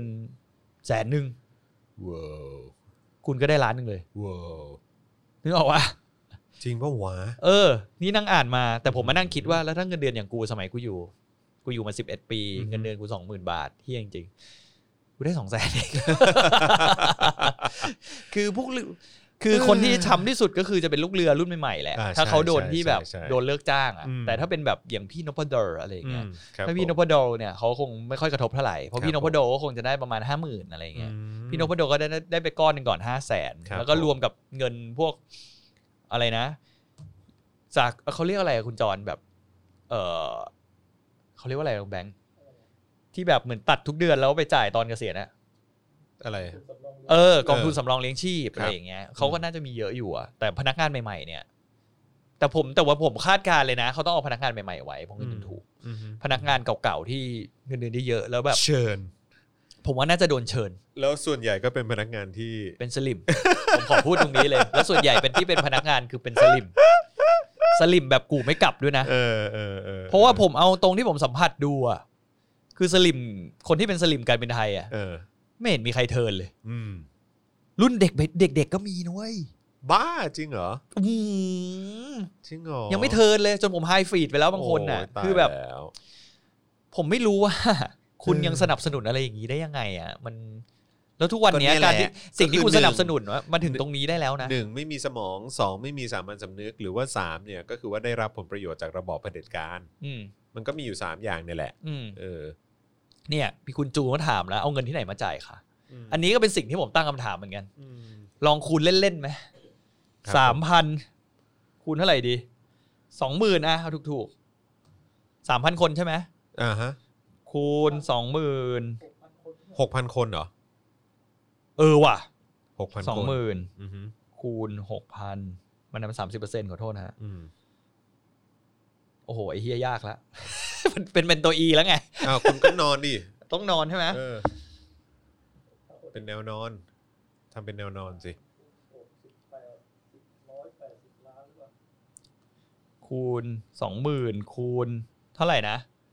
หกพัน คูณสิบเดือน อืม สิบ พันสองร้อยล้านครับผม ว้าว นี่สำหรับนี่คือพูดสำหรับเงินเดือนเฉลี่ยสำหรับเด็กรุ่นใหม่ๆนะไม่ใช่คนที่แบบเหมือนอายุงานได้เยอะแล้วเงินเดือนเขาเยอะๆนะ โอ้ย ไม่ ส ใช่นะ บายอืม ก็ สบาย เขาเขาปลดแต่เด็กๆก็เขาก็ชดเชยแค่ไม่ไม่แค่นี้ไง ใช่ แต่ถ้าเขาเขาจะยอมปลดรุ่นใหญ่เหรอเขาก็อาจจะ แต่ ต้อง ไม่แต่ ผมว่า ปัญหา แต่ผมว่า ระยะยาวอ่ะ แต่ผมว่าถ้าเกิดถึงเวลาจริงๆเขาก็คงจะจัดการกับรุ่นใหญ่นะ ผมว่าถ้าตอนเนี้ยถ้า เพ เขา ราะมัน จะ หนัก ปลด เกิน อ่ะ ไปนะ ใช่ ที่เขาจะแบกไว้อะ คืออย่างน้อยตอนเนี้ยเขาเสียแค่สิบเดือนนะ อืม แต่ถ้าหลังจากนี้คุณลองคิดดูดิแต่หลังจากเนี้ยอีกสิบเดือนต่อไปอ่ะ คุณ อืม ยังต้องจ้างคนนี้อยู่นะ อืม แต่ก่อนหน้านี้แบบการบินไทยจะล้มละลายทั้งหลายรอบแล้วอะ ใช่ แต่เขาก็ยังจ้างอยู่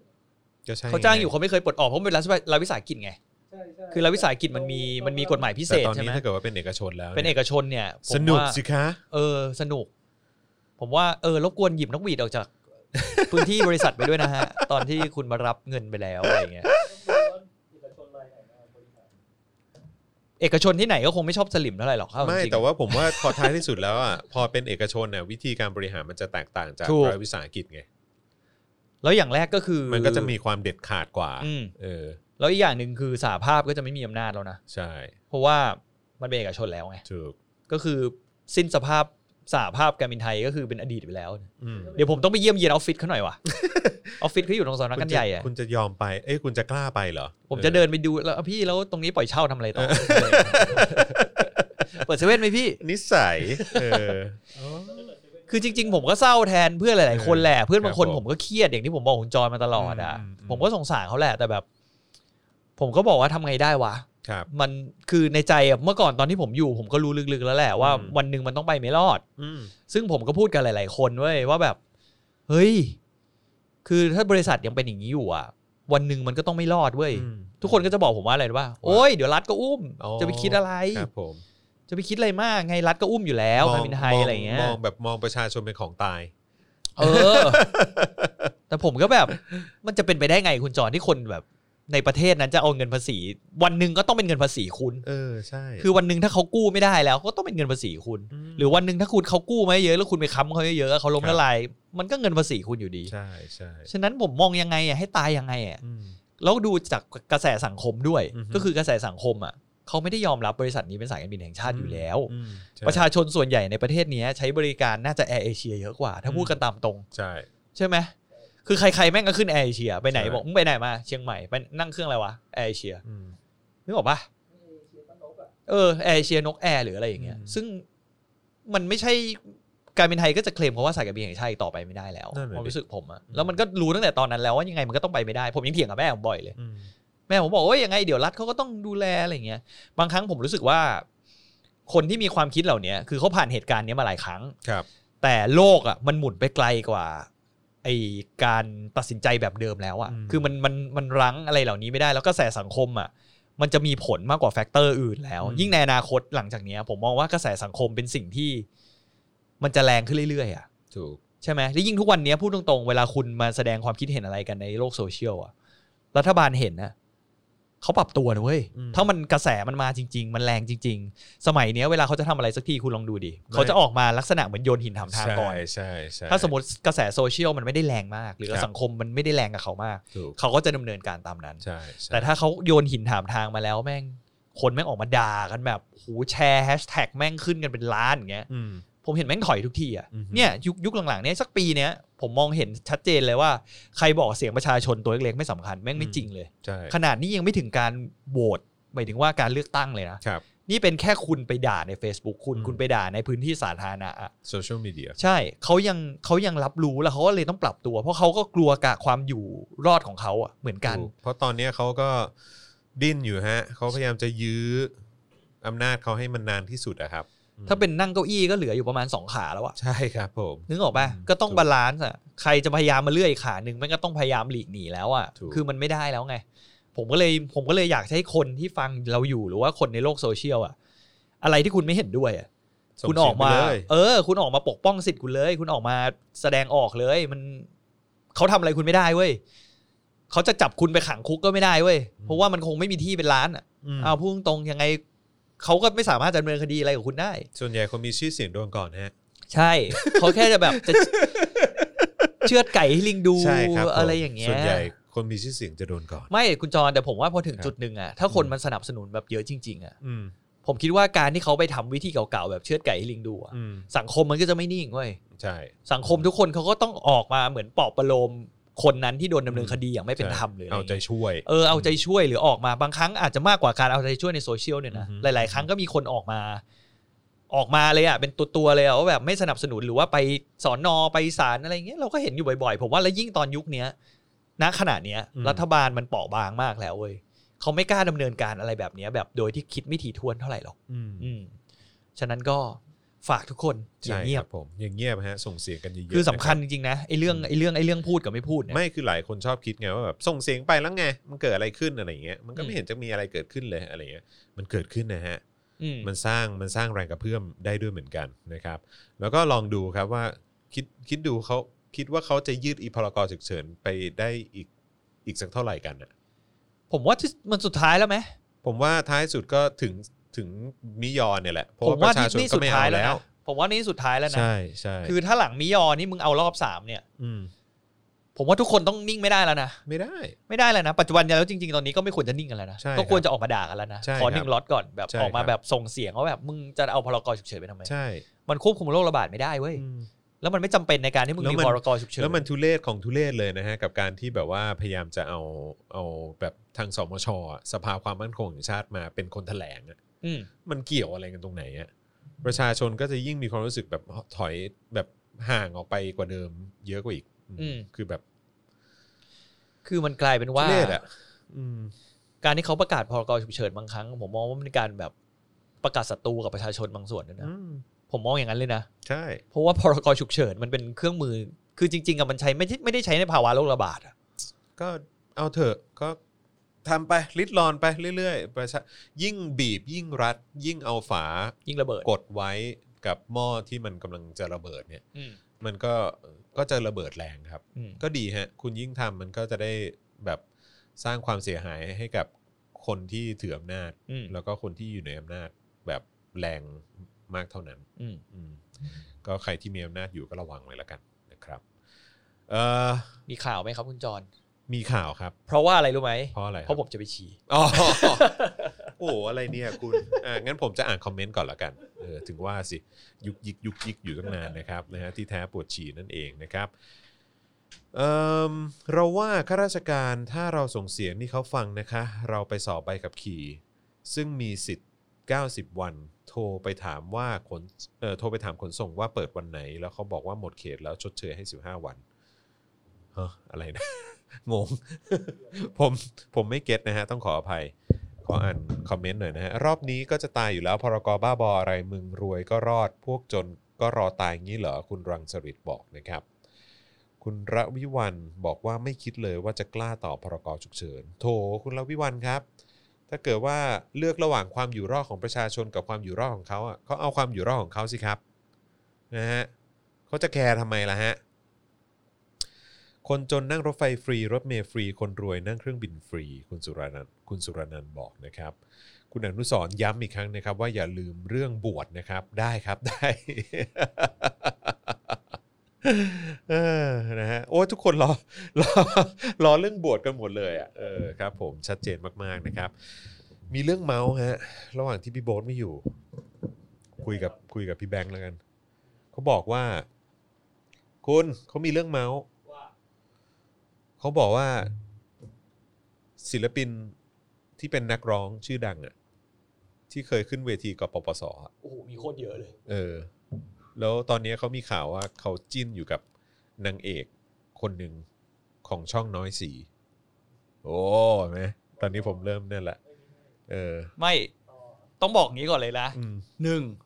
ผมไม่ตามดารา รู้ แต่ ผม คนนี้ ไม่รู้จักคุณ ใคร ตาม เลย เว้ย จริงเหรอ แต่คนนี้คุณตาม ต่อ เอ้ย น้องต่อ ไม่รู้ เหรอ ไม่รู้ไม่พูด ถ้าน้องต่อ ไม่พูด อ๋อ ต่อ เขาว่า เขาว่าศิลปินคนเนี้ย อืม ที่แบบจิ้นกับนางเอกคนนี้อยู่อะ อืม แล้วก็คนก็แบบพยายามจิ้นจิ้นจิ้นจิ้นจิ้นจิ้นแล้วแบบว่า แม้ว่าแบบคนก็จะพยายามแบบว่าทำเป็นลืมเลือนกับเหตุการณ์อดีตที่เขาเคยขึ้นเวทีฮะ เออ เออ นั่นแหละ จริง ๆ แล้วเขามีครอบครัวแล้วเว้ย จริง ๆ แล้วเขามีครอบครัวด้วย เออ จริง ๆ เขาแบบมีมีลูกมีเมียแล้วเว้ย อันนี้ผมไม่รู้จริงๆว่ะ ผมเพิ่งรู้ ไม่รู้ เออ ผมไม่รู้ ผมก็แบบเฮ้ยมีเรื่องเมาส์อย่างนี้ด้วยเหรอเนี่ย แรงอะ่ะ แล้วแบบภาพลักษณ์เขาแบบ เวทีด้วยขึ้นเวทีเหรอด้วย ไม่รู้ ขอปล่อยผ่านไปเรื่องนี้ไม่รู้เรื่องจริง โอ้เราไม่เราเอาดีทางด้านข่าวบันเทิงไม่ได้ เออ ได้ข่าวมาได้ข่าวมา อ๋อ เออได้ข่าวมา ซึ่งไม่รู้จริงหรือเปล่า สมัยนี้ผมดู แบบแม่เขาแม่เขาชอบเปิดละครทิ้งไว้อ่ะ แล้วผมก็เห็นแบบ คือตอนนี้ เหมืละครรันไปเรื่อยๆ ตอนนี้ ะ ผมอยู่ในจุดที่แบบว่า กูแบบพยายามไม่เสพข่าวอะไรมากแล้วอะ เอ กู อ พยายามเสพข่าวแบบไร้สาระแล้วอะ เออ เข้าใจปะไม่งั้นกูประสาทแดกตายพอดี อะแล้วก็จะแบบจริงเหรอวะแบบว่า ข่าวซุบซิบมุบมิบอะไรกันอย่างเงี้ยก็แบบว่าเอ้ยตาตาตาตาตา ไม่ผม เออ เปิดอย่างที่บอกอ่ะแม่เวลากินข้าวเย็นเนี่ยแม่ก็ชอบเปิดทีวีทิ้งไว้อะ ครับ ผมก็นั่งดู บางทีก็เปลี่ยนเรื่องไปแล้วอะ แต่ผมรู้สึกว่าทำไมดาราสมัยนี้หน้าตาเหมือนทุกคนเลยวะ นึกออกปะ โอ้ยดูดิมีมีแต่คนเม้นต์เข้ามาใครอะใครอะขอตัวย่อหน่อยค่ะอุ้ยนะฮะ พี่โป่งแน่เลย พี่โป๋ไม่เคยขึ้นเวที อ๋อเหรอ บ้าเหรอ บ้า เออ ขึ้นไปทีคอนเสิร์ตไง ไม่ใช่เว ก็เขา ที บอก ก ขึ้น ป เว ป ที ส เฉย สิ อ๋อ เออนะฮะ นังหงาแน่เลยนังหงา โอ้นางหงามมีข่าวจิ้นกับแบบว่านางเอกด้วยฮะเนี่ย เออ ครับผม แบบก็นางเอก เออ วัยเดียวกันไง เออน างเอกวัยเดียวกั เอน อวัยเดียวเดี๋ยวเยอะนางเอกวัยเดียวกั ครั น บผม ที่ไปเวทีปปสเยอะแยะ เออเอาอีกข่าวหนึ่งแล้วกัน อ่า ซึ่งเป็นข่าวที่ผมเศร้าใจมาก ว่า Victoria Secret ฮะ ทำไมครับ ประกาศเมื่อวันพุธที่ผ่านมานะครับ ว่าบริษัทมีแผนจะปิดร้านค้า 250 แห่งในสหรัฐอเมริกา และแคนาดาอย่างถาวร เนื่องจากยอดขายเนี่ยลดลงไปมากนะครับ เขาขายออนไลน์อย่างเดียวเปล่า ตอนหลังเขา อืม อาจจะมาดำเนินธุรกิจทางออนไลน์หรือเปล่า ไม่รู้เหมือนกัน แต่ผมอะชอบเดินในร้าน Victoria Secret มากเลยนะ ไปทำอะไร ก็ ซื้อให้เมียเหรอ ไม่อ๋อผมก็เคยซื้อให้เมีย อืม เคยเข้าไปเองโดยที่ไปซื้อให้เมีย อืม ส่วนเคยเข้าไปตอนที่เมียไปซื้อด้วย อ๋อ เราได้อยู่เป็นชั่วโมงเลย แล้วเราก็จะได้แบบเห็นแบบสาวๆทุกคนแบบว่าเดินเข้ามาในร้านแล้วก็เลือกสินค้า อื มันมีความสุขนะ เออ ได้เห็นเขาแบบยืนเลือกสินค้า หื่นว่ะคุณจอน โอ้โห ผมก็มีความสุขออ เมียผมใช้แต่โลชั่นไงสมัยก่อนมียุคหนึ่งที่มันฮิต เอ ๆ อ อะ ใช่ใช่ เอ ใช่ อที่มัน ใช่ แบบเป็น ใช่ โลชั่นที่มันมีน้ำหอมด้วยอะไร ครับผม เออแต่ตอนนี้เห็นเขาก็เลิกคิดละเมียผมก็เปลี่ยนไปละ ตอนเนี้ยที่ผมเป็นห่วงมากกว่านะครับ ก็คือในพาร์ทของ Victoria's Secret นอกจากร้านจะปิดแล้วเนี่ย แฟชั่นโชว์เขาจะเลิกหรือเปล่า เฮ้ย กลัวไง ถ้าอันนี้งานใหญ่นะ เห็นไหม เพราะว่าจริง ๆ แล้วคือเอาตรงนะ เห็นไหมเห็นไหมผมก็ผมก็ซีเรียสเรื่องนี้เหมือนกัน เออ คุณก็รู้สึกกระทบใช่ไหมล่ะ คือเอาจริงๆละไอแฟชั่นโชว์ของวิกตอเรียซีเคทอะ อืม จุดจุดที่มันมันไม่ใช่คน คือเสน่ห์มันไม่ได้อยู่เฉพาะนางแบบที่มันเดินออกมา อืม คือมันจะมีการที่เอาแบบนักร้องดัง เอา ๆ ศิลปินมา แล้วเออกมาแบบ ร้องบนแคทวอล์กด้วย ใช่ ใช่ไหม แล้วก็ดูแบบคือความลงตัวแม่งแบบ ใช่ไง คือแม่งดีมากอะอย่างปีที่อาร์เชอร์มาตอนนั้นผม อืม ดูแบบ โอ้โหเฮียเทศศาสต มัน ร์ มีปีหนึ่งที่ไอ้เอ่อไอ้นี่มาปะมารูนไฟฟ์อะ ใช่มีปี แต่ หนึ่ง ปีนั้นผมไม่ชอบเลย ปีหนึ่งมา ผมรู้ รู สึ น ก ไฟมา ดูเลื้อยไปนิดนึงอะ เหรอเหลือกับเมียเขาอะดิ ไม่รู้เหมือนกัน เออ แต่ เขา ดู เลื้อยกับเมีย เลื้อยๆ เขา อะเออเราก็แบบว่าอะไรวะเออแบบดูคือจริง ๆ แล้วควรจะเอาแบบเป็นศิลปินผู้หญิงมาร้องมากกว่านะพอศิลปินผู้ชายมาแล้วแบบรู้สึกแบบหงุดหงิดอะ เขาบอกว่าแฟชั่นโชว์เลิกครับเห็นข่าวแบบแบบ จริงเหรอเนี่ย จบเลย ไม่นะ เรื่องใหญ่ แฟชั่นโชว์เขาเลิกจัดมานานแล้วค่ะ คุณจูนบอก เอาจริงปะเนี่ย นี่เราไม่ได้ตามกันขนาดนั้นเลยเหรอวะ ธรรมดานี่ผมนั่งดูตลอดเลยนะ เศร้ามาก เออว่ะ หรือมันไม่มีแล้ววะ หลังๆอ่ะ เสียใจอะ เออ ไม่ได้ตามอาจารย์ดูแต่อะไร ม ดูแต่ช่องเนชั่น อืมดูช่องเนชั่น อ้าว เออ เรื่องบวช โอ้โห เออ ลืมไปแล้ว ค เดี๋ยวน มัน เขา ต้อง รอ เล่า กันอยู่เนี่ย คนเขารอกันอยู่ เรื่อง ทำไม บวชเหรอ คุณคุณไปสัมผัสอะไรมาตอนที่คุณบวช คือต้องเล่าก่อนว่าอย่างที่ผมเล่าไปต่อจากคราวที่แล้ว ผมบอกแบบแม่ผมก็เป็นก็คือเป็นตอนนี้ก็เรียกว่าอดีตสลิมแหละ ครับ ก็คืออยู่ในวัฒนธรรมไทยที่แบบมีลูกชาย อืม ก็อยากเห็นพระเหลืองลูก อ่า อยากให้ลูกบวชอะไรอย่างเงี้ ค ย รับผม ก็เฝ้าพูดกับผมมาแบบหูหลายปีอ่ะ เออ ผมก็เลยได้เลิกแบบตอนแล้วตอนแรกผมโยอมสินใช่ไหม อือฮึ ตอนนั้นผมยังไม่บวช อืม แล้วผมมาบวชตอนที่ผมไปสมัครการเป็นไทยแล้วผมได้ อืม แล้วแม่เขาเลยรู้ว่า มันมีแกลบเวลาที่ผมจะว่างอยู่ช่วงหนึ่งอะ อืม เขาก็เลยบอกว่า ไปบวชไหม อืม นะครับเนี่ย บวชช่วงนี้ บวชช่วงนี้เลย เพราะว่าเดี๋ยวไปทำงานที่นี่แล้วมันลำบากแล้วอีกหน่อยจะบวชจะอะไรอย่างเงี้ย ม เราก็เฮ้ยเอาไงดีวะเอาไงดีวะอะไรเงี้ยเราก็คิดในใจเราไม่ได้อยากบวชตั้งแต่แรกพูดตรงๆเพราะเราไม่ได้แบบ คือตอนนั้นน่ะยังไม่ค่อยเป็นตัวของตัวเองขนาดเนี้ย อืม นึกออกไหมเราเราอยู่ในช่วงที่แบบอายุยังไม่เยอะก็ยังแบบเป็นช่วงที่เรียนจบใหม่ๆอะไรเงี้ย อืม ก็แบบ อืม เออก็คิดว่าทำให้แม่ อืม หมอก็แล้วแต่เออ ม แม่ได้ได้ได้เราเดี๋ยวเราบวชกันเงียบๆแล้วกันอะไรเงี้ย อืม วัดใกล้ๆบ้าน อืม วัดเนี่ยแถวเนี้ยแหละ เนี่ยเหรอ แต่บอกแต่บอกไม่อยากบอกชื่อเพราะมันเดี๋ยวมันจะ เออ มีมันจะมีการแฉดิ ใกล้ๆวงเวียนไหม ฮะ ใกล้ๆวงเวียนไหม ไม่ใช่ เราไม่ใช่ยเหรอ วัดนั้นเขาไม่บวชเขาไม่ให้บวช เอาเหรอ วัดนั้นต้องแบบมี ไให้ เส้นมีสาย วัด วัดพระศรี วั เนี่ยดภา ไม่ ษี ได้ ไม่ให้อ๋อ วัดพระศรี โอเค นี่เขาต้องมีเส้นมีสายแหมขนาดยายผมตายผมโทรไปจอง อ๋อ เขายังไม่ ยัง ให้ ไม่ได้ เล เลย ย ใช่ไหม เออต้องให้ลุง เออ ที่เป็นในายพลจองถึง โอ้ ได้ โห เออ ครับผม นั่นแหละผมก็อ่ะบวชว่าเออแม่บวชเราเดี๋ยวเราบวชกัน อืม เงียบๆนะ อ๋อ วัดตรงนี้ ไม่ใช่ วัดตรงข้ามนี้ป่ะ ไม่ใช่ ฟู้ดแลนด์อ่ะ ไม่ใช่ ไม่ใช่เหรอ่ะ ไม่ใช่วัดหลักศรีด้วย โอเค เดี๋ยวบอกหลังไม่ โอเค อืม ก็คือที่จะบวชใกล้บ้านแรก ๆ อ่ะ คือ แม่เขาอยากตักบาตรให้เราบ่อยๆ อ๋อ ว่าเหมือนประมาณว่าเราไปใกล้ๆบ้านได้ไง อืม แล้วแม่ตักบาตรให้อ้าว อืม บวชวัดนี้ บอกแม่เราบวชกันเงียบๆนะ อืม สักพักแม่ก็โทรไปปรึกษาญาติญาติไม่ยอม อืมต้องให้อลังการ เขาบอกว่าไม่ได้แบบตามแบบเนี้ยแบบบวชเขาต้องแบบนึกออกว่าทุกคนต้องรู้อะไรอย่าง เงี้ยเฮียแล้วผมก็ไม่รู้เรื่อง ทำดีต้องประกาศ เอออะไรอย่างเงี้ยแล้วผมก็ไม่รู้เรื่องเว้ย เออเออ แล้ววัดที่ผมบวชอ่ะมันไม่ใช่วัดใหญ่มาก เออ ก็เป็นวัดเล็ก ๆ เออ แล้วพอบวชมาไอ้วันบววันที่ผมแบบ ก็คือตอนแรกก็ดำเนินการปกติก็คือ เออ เหมือนไปห่มอะไรนะ ไปห่มแบบชุดขาวอะไรเงี้ยก็ อืม บวชอะไรบนวันไอ้ก่อนไอ้ไอ้ไอ้นี่เปล่าไอ้นี่เปล่าไอ้เขาเรียกแห่แห่นาคอะ ไอ้แห่หน้าคก็ส่วนหนึ่งคืออไอ้วันแรกอ่ะคุณต้องแบบเหมือนโอ้โหมันมีพิธีการอะไรเยอะมากอะคุณ เออ ผมไปแล้วผมงงมากไอ้วันไอ้วันก่อนที่ผมจะถึงวัน คือวันบวชจะเป็นวันรุ่งขึ้น เออ ไอ้วันนี้ก็จะเป็นวันที่แบบอะไรพิธีการอะไรของเขาอ่ะ เออ ผมเห็นรถบรรทุกอ่ะ เออ ใหญ่ๆอ่ะมาจอดแล้วมีลำโพงเต็มเลยเว้ย จริงเหรอ เพราะว่าเฮียอะไรวะเนี่ย เออ คืองานงานนี่มันงานบวชกูเหรอ เออ คือแบบงงมากเว้ย เออ ญาติเขาจัดแจงหมดเลย มีลำโพง แล้วก็มีแบบเหมือนเป็นเขาจะอะไรมันจะมีผมจำชื่อเรียกไม่ได้แล้วอ่ะเขาจะเป็นเหมือนเหมือนหมอที่หมอเขาเรียกหมออะไรสักอย่างไม่รู้อ่ะเขาจะมาร้องเพลงเอื้อนเอื้อนเอื้อนเอื้อนอ่ะเหมือนสั่งสอนเราให้แบบ พระคุณแม่อะไรอย่างเงี้ยนึกออกป่ะแล้วก็ต้องแบบมีการแบบ โอ้ยเยอะแยะคุณมีแบบเขาเรียกว่าอะไรคุณเคยเห็นที่มันเป็นเหมือนกระทงสูงๆผมไม่รู้เขาเรียกว่าอะไรอะยาวๆโอ้โหเต็มเลยอะแบบ เฮียงานบวชกู น่าจะซื้อรถได้คันนึงแน่ ๆ เลยว่ะอะไรเงี้ยคิดในใจอะไรเงี้ย แล้วเขาก็มีช็อตเหมือนประมาณว่าเขาก็จะร้องเพลงแบบเหมือนอารมณ์ให้คุณซึ้งอ่ะ เออเออเออ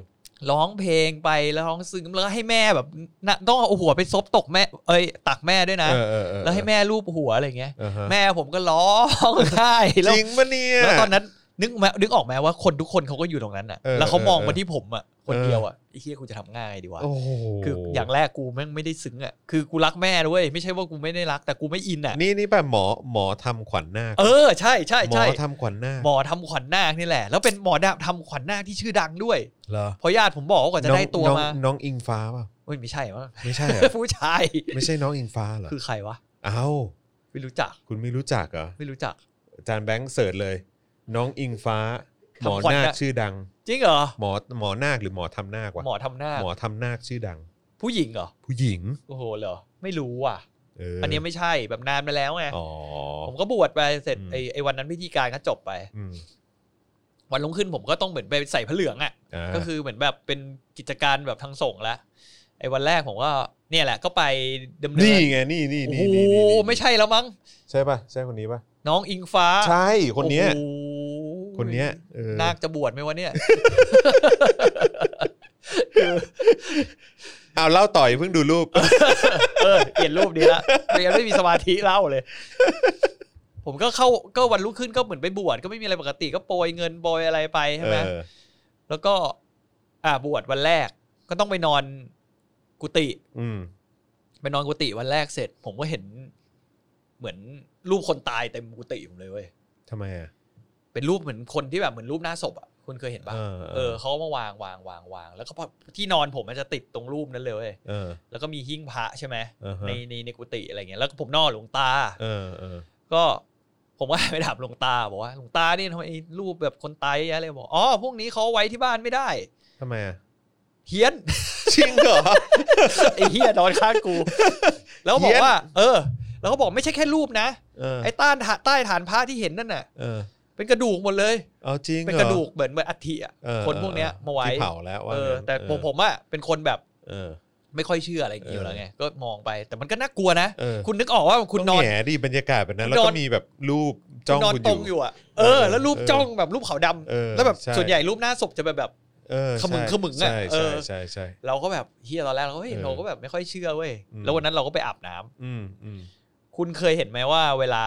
เขาพระบวชใหม่อะเขาจะ อือฮึ มีมีเหมือนถังอารมณ์เหมือนถังสังฆทานอ่ะ อืม อุปกรณ์คุณจะใหม่หมดเว้ยคุณ อืม จะไปใช้แพทเช็ดตัวแบบสีสันอย่างอื่นก็ไม่ได้ อืม ต้องเป็นแบบแพทเช็ดตัวสีเหลืองหรืออะไรอย่างเงี้ย ออออ ผมก็แบกถังสังฆทานผมไปห้อง เออ น้ำเว้ยแล้วไอ้ไอ้ไอ้ห้องน้ำวัดผมเนี่ย เออ คือมันใกล้เมนมากเว้ย เออเหรอ แล้วเป็นแบบพอมันไม่มีงานอะไรอ่ะ มันก็จะเงียบเงียบๆมืดมืด เออ ๆใช่ปะ เออ แต่เราก็คิดในใจละ เออ ตอนแรกก็อ๋อกูไม่กูไม่เชื่อ กูไม่ เออก ลัวอะไรเงี้ยสักพักหนึ่งผมโบอาบน้ำ เออ ตักน้ำอาบผมก็หยิบแชมพูสระผม สระ ผมมานั่ ผ ง ม คิด อะไร อีกที ผมผมก็ไม่มี กูสระผมทำไมวะและอีกอย่างหนึ่งอย่างหนึ่ง เออ ญาติโยม เออ มึงจะถวายแชมพูไว้ เออ พระทำไมวะ ถวาคืยอไม่เข้ ถวายแฟซ่ามัน เอ ทำไม อใช่เพราะว่าสระผมเนี่ยเหมือนเราชินไงเราเป็นผู้ชายส่วนใหญ่เราสระผมใช่ป่ะทุกวันอ่ะเวลา สระหนัง อาบำ หัวเลย ออ เนี่ ส ย ระหนังหัวถูไปไอ้เฮียไม่มีผมเลยกูก็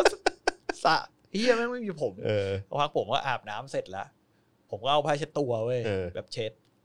เฮียติดติดเสร็จเฮียกูโดนผีหลอกแน่ อะไรติดคืออะไร ผ้าเช็ดตัวมันดึงออกจากหัวไม่ออกผมบอกว่าไอสัตว์ตอนแรกคิดไอเฮียกูไม่เชื่อแต่กูกูโดนแล้วอ่ะผีหลอกแน่แน่ๆเปล่าไอ้เฮียผมมันใหม่ เออ มันติดกับผ้าเช็ดตัว ไม่ออก อ๋อผมที่เพิ่งขึ้นน่ะเหรอ เหมือนเวลาคุณโกนหัวอะ เออ ผมมันจะมี ลาก ตอต ลาก ออยู่ ลาก นิดนึงอะ เออเออเออ แล้วมันเป็นตัวเกี่ยวผ้าเช็ดตัวฉัน อ๋อเหรอ ผมเช็ดแล้วมันก็อยู่อย่างเงี้ยแบบไอ้เฮียมันติดหัว เยี่ยผมหรือตีนตุ๊กแก คือไม่ติดหัวแบบติดติดไม่พอเสร็จผมเอาออกแค่อะ เออ ผมก็ไม่รู้เดินกลับกุฏิไปหลวงตา เออ บอกอุ้ยคนเพราะจะหนูติดเต็มหัวเลยเหี้ยมาเหลืองเลย อ้าวผมบลอนด์นัวเอมิเนม เหี้ยเมียเมียเข้าไปดูด้วย เอ โอ้ อเออ ชิบหายมาช็อตนี้ นัวเอมิเนม โอ้เออ แล้วผมก็ตอนผมบวชนั่นแหละ ก็คืนแรกก็ผ่านไป เออ แล้วเขาก็ให้เหมือนเขาไม่ให้ออกจากกุฏิอ่ะ เออ เขาบอกว่าเขาไม่ต้องไปบินทบาทอ่ะสามวัน อ๋อเหรอ เพราะเดี๋ยวอ่ะจะไม่นิ่งเหมือนอะไรอย่างเงี้ยเขาก็ให้ผมอ่านในแบบเขาเรียกว่าอะไรกฎของสงฆ์อะไรอย่างเงี้ย ผมก็ไปเอ๊ะหลายข้อไง อืม เหมือนห้ามเหมือน เหมือนเขาเล่าเขาเรียกว่าอะไรนะผมจำชื่อไม่ได้เหมือนอารมณ์ว่าห้ามคุณโดเออห้ามดูมหรสพ ม หรืออะไรอย่างเงี้ย โอ้โหไอ้เฮียใน อืม ในกุฏิกูนี่ทีวี หลวงพี่กับหลวงตานั่งเชียร์ซีเกมช่วงนั้นซีเกมโอ้โหแบบ เออเอ้ยเอ้ย อะไรวะ เออ อ๋อ แล้วก็ค่อยค่อยไปค่อยไปนั่นน่ะดิ อะไร ค่อยไปเหมือนแบบ ปรงอาบัติเหรอ เออ มันก็ไม่ได้ไหมวะอันนี้มันก็ดูตั้งใจไปห อ้าว น่อย มัเปนล่า เป็นสไตล์ไง เออ ไม่มันแต่มันก็ไม่คือความรู้สึกผมว่าเอ๊ะแล้วไง อ่านไปก็ไม่กล้าถาม เดี๋ยวกูโดนด่าอีก เออ ว่าที่มึงกวนตีนเหรออะไรอย่างเงี้ยใช่ป่ะ เออ อ่านไปอีกอันนึงเขาเหมือนเขาเหมือนอารมณ์ว่าห้ามเคลื่อนย้าย ผมจำไม่ได้เขาใช้คำว่าอะไรเหมือนห้ามเคลื่อนย้ายต้นไม้หรืออะไรอย่างเงี้ยหรือว่าห้ามอะไรอย่างเงี้ยผมเจอหลวงพี่ผมถือไม่พาแบบ อ๋อเหรอ ฟัน ฟันไม้หน้ากุฏิถามหลวงพี่ฟันอะไร หลวงพี่ หลวงพี่บอกว่าเนี่ยเวลาญาติโยมมา เออ เวลาเขาขับรถมามันขูดรถเขา ฟันอยู่ แล้วหลวงพี่ไปฆาตกรรมต้นไม้แบบ นี้ บาปนะฮะ เออ เธอเจอหลวงพี่อีกคนนึง เออ นั่งนั่งนั่งฉันนั่งฉันเหมือนข้าวอยู่อะ เออ ตอนเช้า เออ ที่แบบตอนเทรนอะ เออ หมาเดินเข้าเตะเตะ ภาพ ผมเห็นไม่พอกเฮี เตี้ย ย หมาด้วยเหร เอ อ อเตะหมาด้วยกูแบบเฮียอะไรวะเนี่ย โอ้โห ผมถึงบอกแล้วไงว่าผมบอกชื่อวัด ไม่ได้ เห็นไหมล่ะ เสร็จแล้ว ไม่พออีก เออก ลางวันแม่งเหงา เออ เบื่อแบบไม่มีอะไรทำจากคนที่แบบทำนู่นทำนี่ตลอดใช่ไหม เออ ก็ไปกวาดโบสถ์กวาดอะไรอย่างเงี้ยจะเหมือนให้คลายเหงาตัวเองอ่ะ เออก ะกวาดครูกวาดไม่เสร็จแล้วสักพักมี เออ หลวงพี่คนหนึงอีกกุฏิหนึ่งหนุ่มๆเดินมาโอ้ยไม่มีอะไรทำเหรอ เออ นี่มาช่วยหลวงพี่ทำของชำารวยดีกว่า เออ ไอ้เฮียมีการรับทำของชำารวยแบบงานศพในวัดด้วย คิด นะเว้ ตั ย งค์เหรอ คิดตังค์ดิ เอ้า คิดตังค์เลย จริงดิ ผมเดินเข้าไปในกุฏิหลวงพี่เนี่ย เออ มีเซตคาราโอเกะเว้ย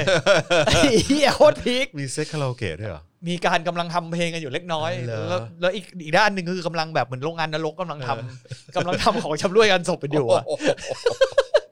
คือบอกแล้วว่าพีค เชี่ย เออ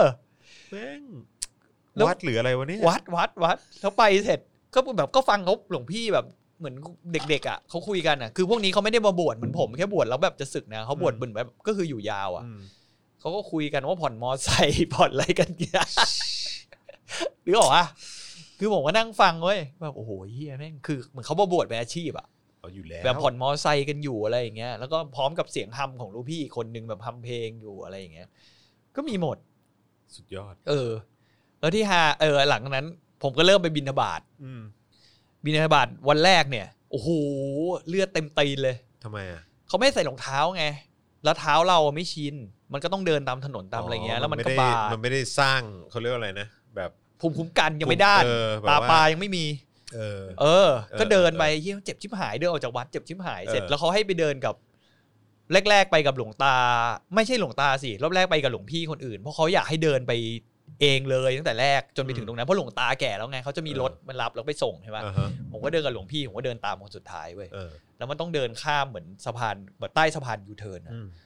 ไอ้ที่ตอนนั้นผมเจ็บเท้ามากแล้วอะ อืม คือออกมาจากวัดกูก็เจ็บตีนแล้วอะแบบ อืม เหยียบหินเหยียบอะไรอย่างเงี้ยสักพักคือผมก็หันมองซ้ายมองขวาหลวงพี่เดินนำไปเลยใช่ไหม อืม เขาก็แบบชินแล้วไง อืม ผมหันมองซ้ายมองขวาแม่งไม่มีใครเห็นเนี่ย อืม กูเจ็บตีนเนี่ย อืม กระโดด กระโดดคืออะไร กระโดดหยิกคือกระโดดเว้ยกระโดดแบบ แบบเล็งว่าไอ้เฮี้ยหินอยู่ตรงไหน แล้วแบบไอสัตว์ไม่มีญาติโยม ไม่มีพระคนอื่น มีแต่หมาอยู่สองสามตัว แม่งไม่น่าจะไปฟ้องอะไรกูได้กูดูไอสัตว์ตรงไหนแม่งแบบพื้นโล่งๆกูโดดเขย่งเขย่งเขย่งเขย่งเขย่งมา เออ เพราะตอนนั้นของในบาทมันยังไม่มีไง เออ เพราะเพิ่งออกจากวัด เออ มันยังไม่หนักใช่ไหมแล้วก็เข้าไปตลาด โอ้โหโดดเป็นบัลเล่ต์เลย เออ เข้าไปตลาดแล้วตอนตลาดอะเจอหลวงตาแล้วเพราะหลวงตาเขานั่งรถมา ตลาดไหนวะ ตลาดแถวเนี้ยในซอไม่ย ใช่ บ้านผม ไม่ไม่ใช่ตลาดนี้ ผมบอกไม่ได้เลยถ้าผมบอกชื่อตลาดจะ เห รู้ชื่อวัดก็ รู้เล ดี ย เออ อ๋อโอเค ผมไปไปไปที่ตลาด อืม ตลาดเสร็จก็เจอแม่ค้าส้มตำที่เขาจำผมได้เว้ยเพราะผม เออ เข้าไปซื้อส้มตำเขาสมัยตอนผม เออ ยังไม่บวช เออ โอ้ยแบบพระใหม่พระใหม่ เออ โอ้โหไปตำส้มตำเอาไก่ย่างเอาข้าวเหนียวอะไรมาให้ผมเต็มเลยเว้ย โอ้โห ก็ตัก เออบ าตรตัก เออ บาตรใส่ผมแบบเต็มข้อเลย เออ ผมก็กำลังเหมือนแบบ คุณรู้เปล่าวะว่าจีวรน่ะ เออ มันไม่ติดอ่ะ คืออะไร คุณต้องดึงเอาไว้อ่ะ คืออะไรไม่เข้าใจ คือจีวรพระอะ เออ คือมันไม่ได้อยู่ในตัวมันเองนะเว้ยมือนึงอะต้องดึงไว้ตลอด ดึง คุณ อะไร รู้ วะ ต้องดึงชายผ้าไว้ไมงันมันหลุด จีวร ยังไงวะ ก็จะห่นเขาจะห่มไปใช่ไหม เออ แล้วเขาก็ต้องม้วนม้วนม้วนม้วน เออ ม้วนม้วน เออเออ ม้วน เออ แล้วก็ต้องเอามือหนึ่งอะดึงไว้ ดึงไว้ตลอดเหรอ ดึงไว้ตลอดวันนั้นผมมีตัวช่วยแล้วนะ ผมมีอีเหมือนที่หนีบคุณเคยเห็น เออ ที่หนีบกระดาษว่า เออเออ ผมแอบโมดิฟายมาแล้วหนีบหนีบไว้ก่อน เออเออเออ หนีบไว้เสร็จ เออ ใช่ปะเพื่อเผื่อเผลอเพราะว่ามัน เออ คุณคุณจะไม่ชินแล้วคุณต้องถือบาทด้วยไง เออ แล้วเสร็จแล้วไอ้ตอนช็อตที่ผมก้มไปรับแม่ค้าส้มตำอ่ะที่เขาเอาไก่ย่างกับข้าวเหนียวมา เออ มาตักบาทผมอ่ะ เออ ผมก้มไปเว้ย เออ ไอ้นี่หลุด เอาไอ้ที่หนีบ ผ้าผ้าหลุดมือ อ๋อเหรอ ผ้าหลุดมือไม่พอกิฟแม่งเด้งดิ๊กดิ๊กดิ๊กดิ๊กดิ๊กไอ้เฮียเหลือแต่แบบชุดข้างในอ่ะ เออเออเออ แบบก็คือผ้าโป๊ะอะผ้าโป๊ะ ผ้าโป๊ะโป๊ะไม่พอตกใจผ้าหลุด ฝาบาทแม่งหล่นแล้ว แม่งในตลาด ก๊อกแก๊กก๊อกแก๊ก แล้ว ก๊อกแก๊ก แม่งในตลาดเช้า เอ ๆ อ ไม่เสียงแบบว่องว่องว่องว่องว่องว่องที่บอกว่าเฮียคนแม่งไอ้นี่กันทั้งตลาดเลยเว้ยเหมือนแบบไอ้เฮียมันรู้แล้วพระมาแล้วอะไรอย่างเงี้ย ออเออ เฮียผมก็แม่งก็เฮียเขินชิบ เอ หา อย โอ้พระใหม่ และที่ฮาคือ เออ นุ่งจีวรเองไม่เป็น เออ พอหลุดแล้วเสร็จ เออ หลวงตามายืนมัดให้ผมกลาง อ้าตวเหรอ ลาด ยืนนุ่งให้ผมกลางตลาดเลย ผมแบบเฮียแม่งอย่างอาย แล้วไออีกอันหนึ่งไอเทมลับอ่ะ เออ ที่ผมเขินมากตอนฝาบาทหล่นน่ะ อืม ผมปะผมแปะบทกวดน้ำไว้บนฝาบาท อ๋อเหรอ เพราะผมจำไม่ได้ ผมแปะไว้บนฝาบาทสกอตเทปแปะไว้เว้ย คือเวลาโยมเขาตักบาตรใช่ปะ เออ ก็จะก้มไปแล้วก็ เอออ๋ ออกวดน้ำด้วยหลวงพี่ อะ อะไร ไรอย่าง เงี้ เงี้ ย ย ผมก็อ่านไป อ๋อ อะไรอย่างเงี้ยแล้วก็ชิล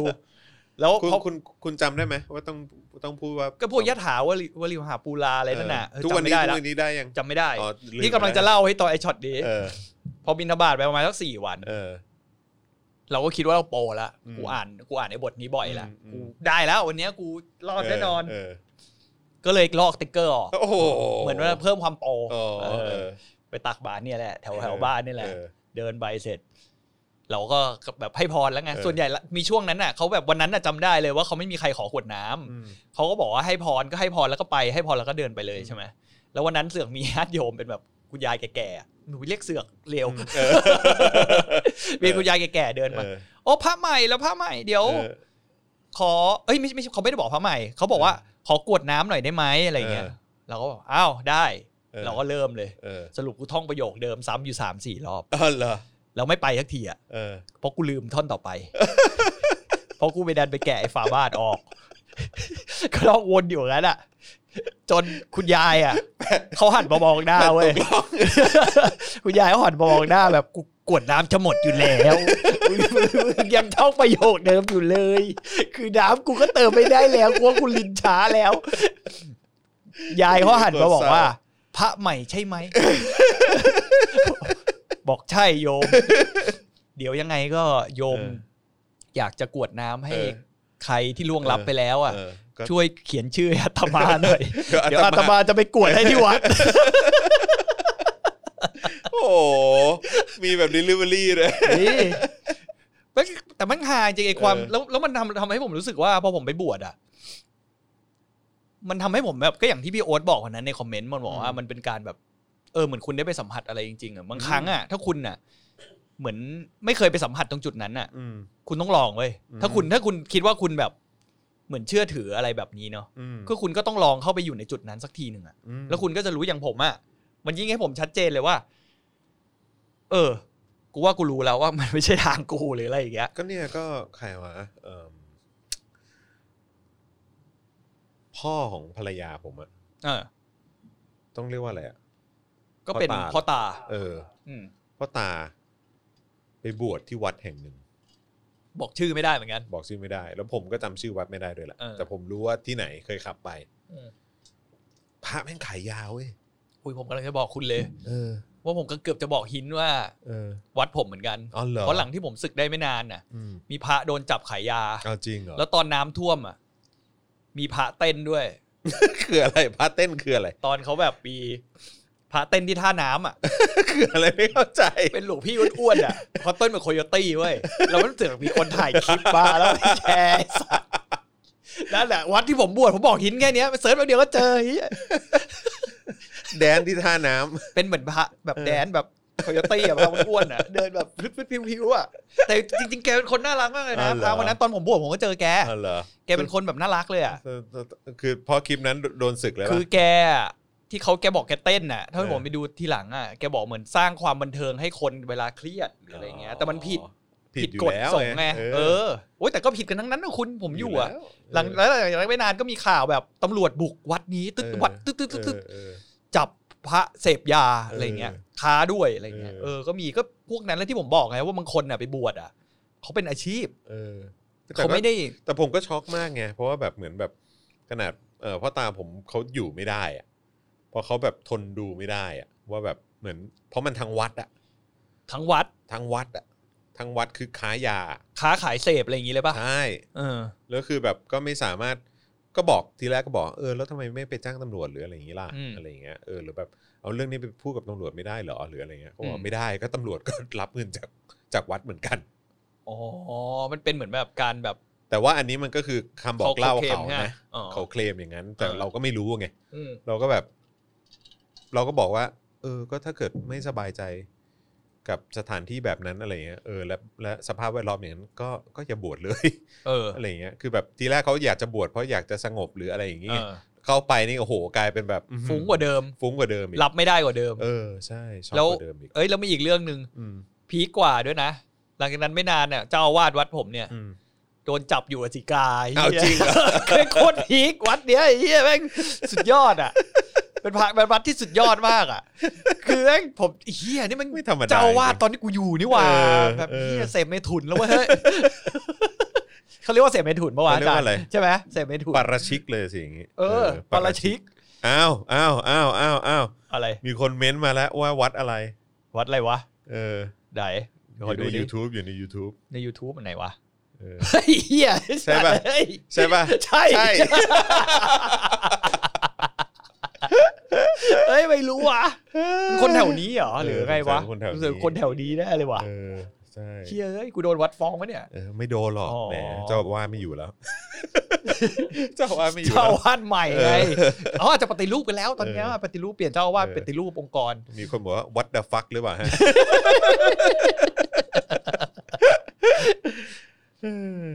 อยากสงบไม่อยากบวชก็นั่งสมาธิโอเคครับ ผมนั่งไม่ได้ว่ะ ผมเป็นคนนั่ง มี ส คน มา บ ธิ อก ไม่ ว่า ได้ ถ้าบวชเนี่ยต้องไปบวชอะไรนะ วัดป่าอะไรเงี้ยแบบว่าไปแบบ โอ้ยวัดป่าดีเล่าให้เพื่อนผมเล่าให้ฟัง ทำไม ฮาเหมือนกันไอ้ เออ เฮียนี่ไปบวชวัดป่า บ้านอยู่โคราช อืม เพื่อนสนิทผมเลย วันแรกเสร็จปุ๊บไปบวชก็เนี่ยเข้าไปแล้วมันก็บอกว่าเฮียวัดป่ามันเงียบมากมึง อืม ใครเหยียบใบไม้ตอนกลางคืนใน แกรก กุฏิอะ เออ มึงก็ได้ยินเว้ย อืม คือมึงจะได้ยินเลยว่าใครแม่งต้องมีคนเดินอยู่อะไรเงี้ยบอกว่าคืนแรกไปเสร็จไอ้เฮียแม่งก็โดนไซโคมาเยอะแบ อื บ ม วัดป่าแบบชอบเฮี้ยนแบบ อืม ผีอะไรเงี้ย อีกแล้ว เออแล้วพระใหม่เนี่ยชอบโดนเปรตมาขอส่วนบุญอะไรเงี้ ยเขาชอบมาเขาชอบมาบิ้วกันไง เออ เออเพื่อนผมบอกไปเลยกูก็นอนเลยคืนแรก ไอสัตว์มาละเสียงแบบแกรบแกรบ เออ แกรบแบบ เออ เดือดรอบกุฏิ เออ แกรบแกรบแกรบแกรบแบบเฮียในใจแม่งบอกแม่งหลับตามิดแล้วกูโดนแน่พระใหม่ด้วยครู เออ มาเยอะกูโดนแน่ๆเฮีย เออ แม่งมาขอส่วนบุญกู เอ แน่ อ ๆแม่งบอกเป็นอย่างเงี้ยอยู่นานมาก เออ จนสักพักแม่งบอกไม่ไหวแล้วไอสัตว์จะเดินเฮียอะไรนักหนา เออ แม่งก็เลยลืมตามาสรุปแม่งเป็นเสียงพัดลมเห่าถุงพลาส ติก เพื่อไล่ไฟ โถ่เอ้ ปล่อย ย สัตว์เอ้ย โถ่ กูแม่ง เอ้ย นอนไม่หลับอยู่ตั้งนานไอ้เฮียพัดลมแม่งหันแล้วแม่งเป่าถุงพลาสติกแม่งกับแกบแกบแกบแกบแกบ โคตรเกลียนเลย โถอุตส่าห์โกยอยู่ตั้งนาน เออ เออ โถ แม่งถุงเซเว่นเฮียอะไรวะผมไม่รู้ ทีแรกผมนึกว่าแมันจะหักมุมกว่า คือจริงๆ คือพระแม่งรวมหัวกันแกล้งอะ อ๋อที่ใส่คนละครเลย รับน้อง รับ เอ น้อง อแล้วเพื่อน รับน้อง แล้วเพื่อน ออ เพื่อนผมไปไปเยี่ยมไอ้ไอ้เนี่ย เออ โอ้โหตอนแรกแบบเข้าไปแบบอยากอยู่วัดป่าอยากแบบเขาเรียกว่าอะไรนะ อยากจะแบบทำหน้าที่ให้ดีที่สุดอะไรอย่างเงี้ย เพื่อนผมไปเยี่ยมเสร็จ ก็เหมือนเอาของไปถวายอะไรเงี้ย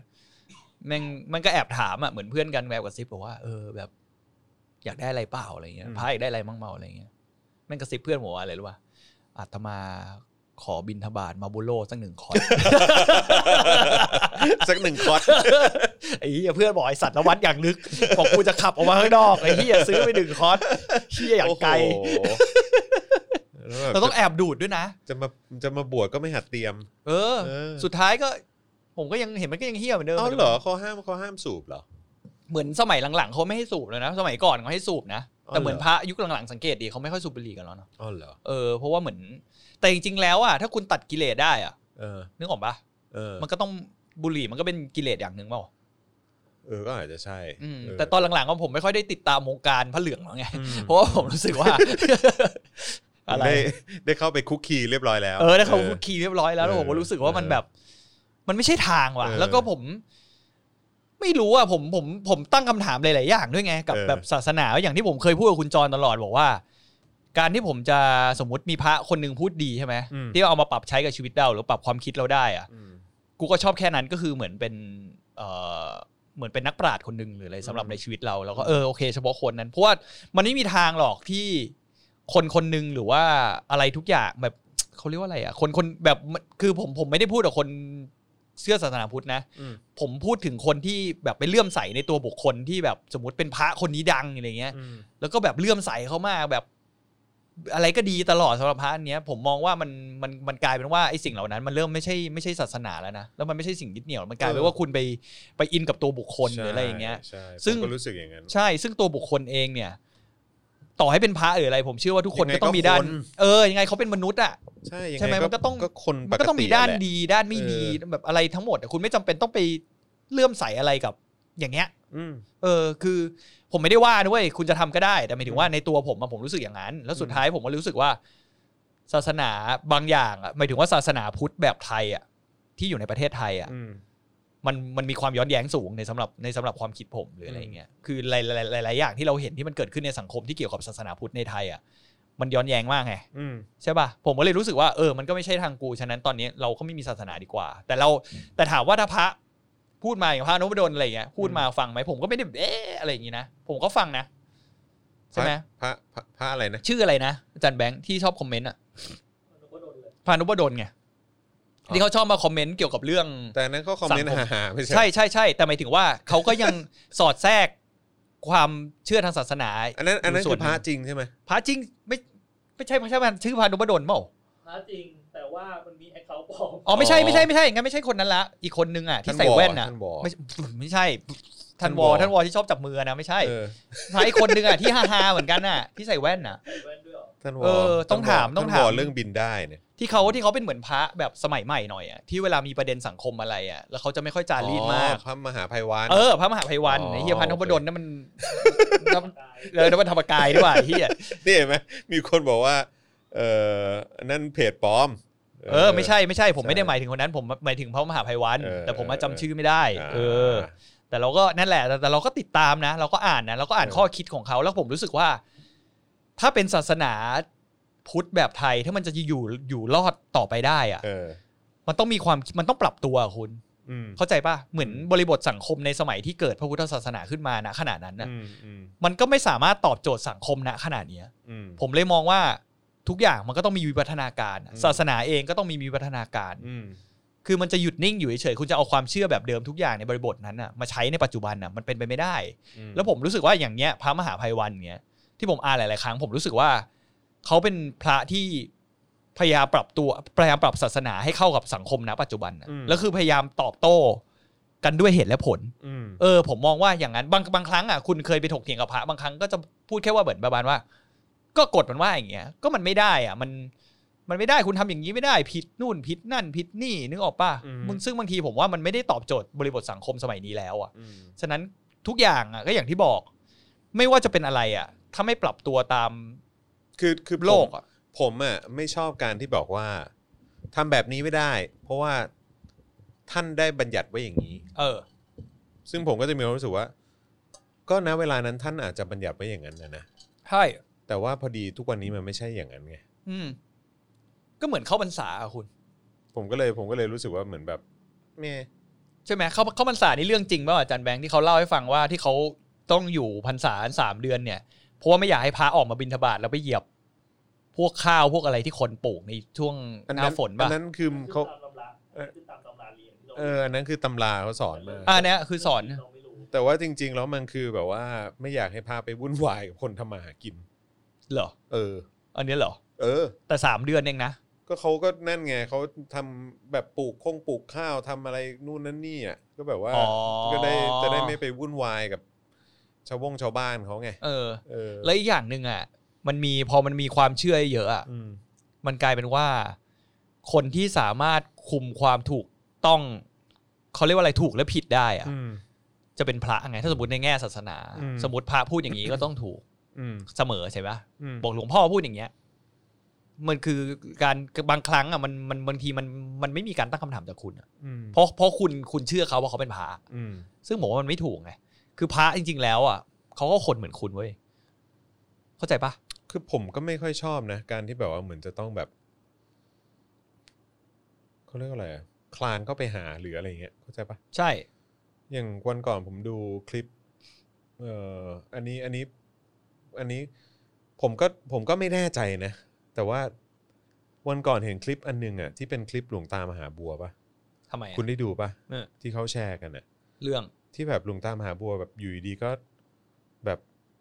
ของขึ้นอะไรขึ้นมา ไม่ไม่ไม่ไม่ไม่ได้ของขึ้นแบบนั้น อ่า แบบแต่ว่าเหมือนแบบ เหมือนดูมีมีเอ่อเหมือนมีมีน้ำโหขึ้นมา มีอารมณ์ เออเราก็แบบว่าโยนของแล้วก็ดุเรื่องแบบว่าต้องทำดีต้องอะไรอย่างเงี้ยการการทำดีการเป็นคนดีมันเป็นยังไงหรืออะไรสักอย่างอะแต่คือแบบแล้วทุกคนที่อยู่รอบนอกนั้นก็คือแบบเหมือนแบบสงบนิ่งแล้วก็เหมือนแบบเออแบบเหมือน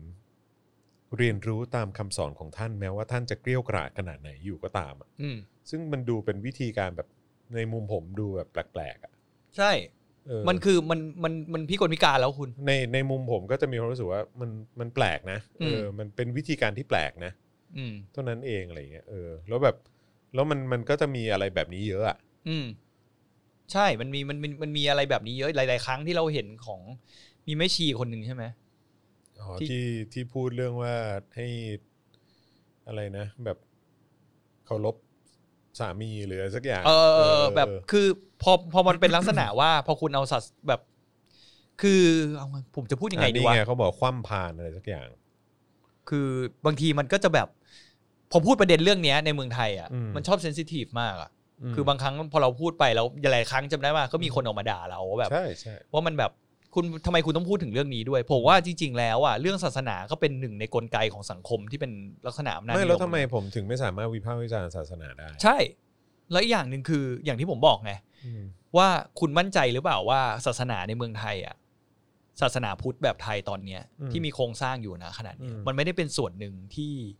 ผู้มีอำนาจ ใช้เป็นประโยชน์ ใช้เป็นประโยชน์ได้ อืม คุณลองคิดดีๆนะ ใช่ ลองคิดย้อนกลับไปดีๆว่า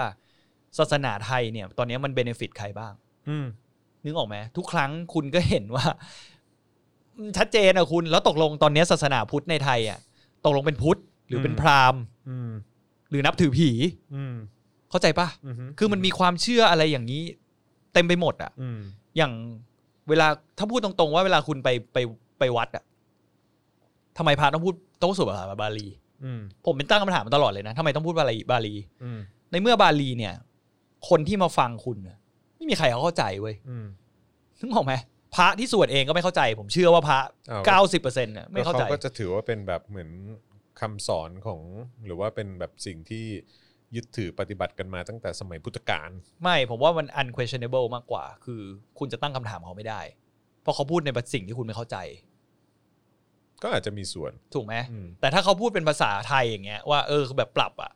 อย่างอ่าผมผมพูดตรงๆว่าอย่างอย่างคริสก็มี อืม ที่พูดแบบละตินหรืออะไรเงี้ย ใช่แต่ว่าเวลาอยู่ในเมืองไทยอะแบบ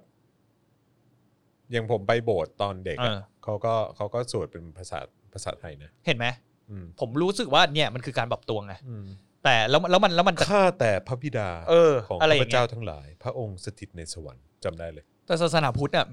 ไม่เคยเห็นไง ผมไม่เคยสัมผัสว่ามีพระแบบพูดภาษาไทยอ่ะ เวลาคุณไปงานสวดศพกี่ทีกี่ที ไปงานทำบุญกี่ทีกี่ทีเขาก็ไม่พูดภาษาไทยไง อืม เขาพูดภาษาบาลีไง อืม แล้วกูไม่เข้าใจเลยเลย ซึ่งจริง ๆ แล้วอ่ะเนื้อเนื้อแท้ของพุทธศาสนาเองจริงๆแล้วมันเป็นแค่เหมือนประมาณว่ามันเชื่อในกลโลกอ่ะคุณ อืม อย่างงานศพอ่ะ ผมก็คิดว่าเขาก็คงสวดไม่ได้ให้คนตายอ่ะ อืม เขาสวดเขาสอนคุณคนที่อยู่มากกว่าว่าแบบ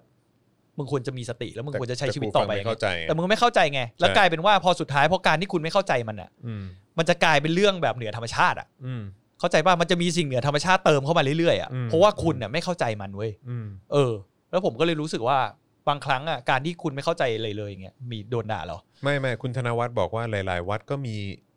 สวดแบบแปลก็มีครับ แต่ผมยังไม่เคยเจอไง อ่ เท่าที่ผมสัมผัสอ่ะผมยังไม่เคยเจอนะ จริง ๆ ก็ควรจะเป็นแบบเหมือนอารมณ์แบบวงกว้างเนอะ ใช่ อืม มันคุณควรจะเข้าใจอ่ะ ใน อืม เนื้อความที่เขาที่คุณไปนั่งแบบพนมมืออ ม แบบ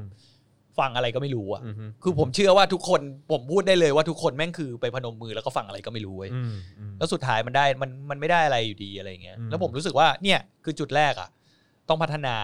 แต่ถ้าไม่พัฒนาก็อย่างที่ผมบอกไงว่า มันเป็นไปได้ไหมว่าศาสนาในเมืองไทยศาสนาพุทธที่แม่งมั่วมากมันไม่ใช่พุทธอ่ะ อืม ศาสนาพุทธเมืองไทยผมมองว่าไม่ใช่พุทธนะ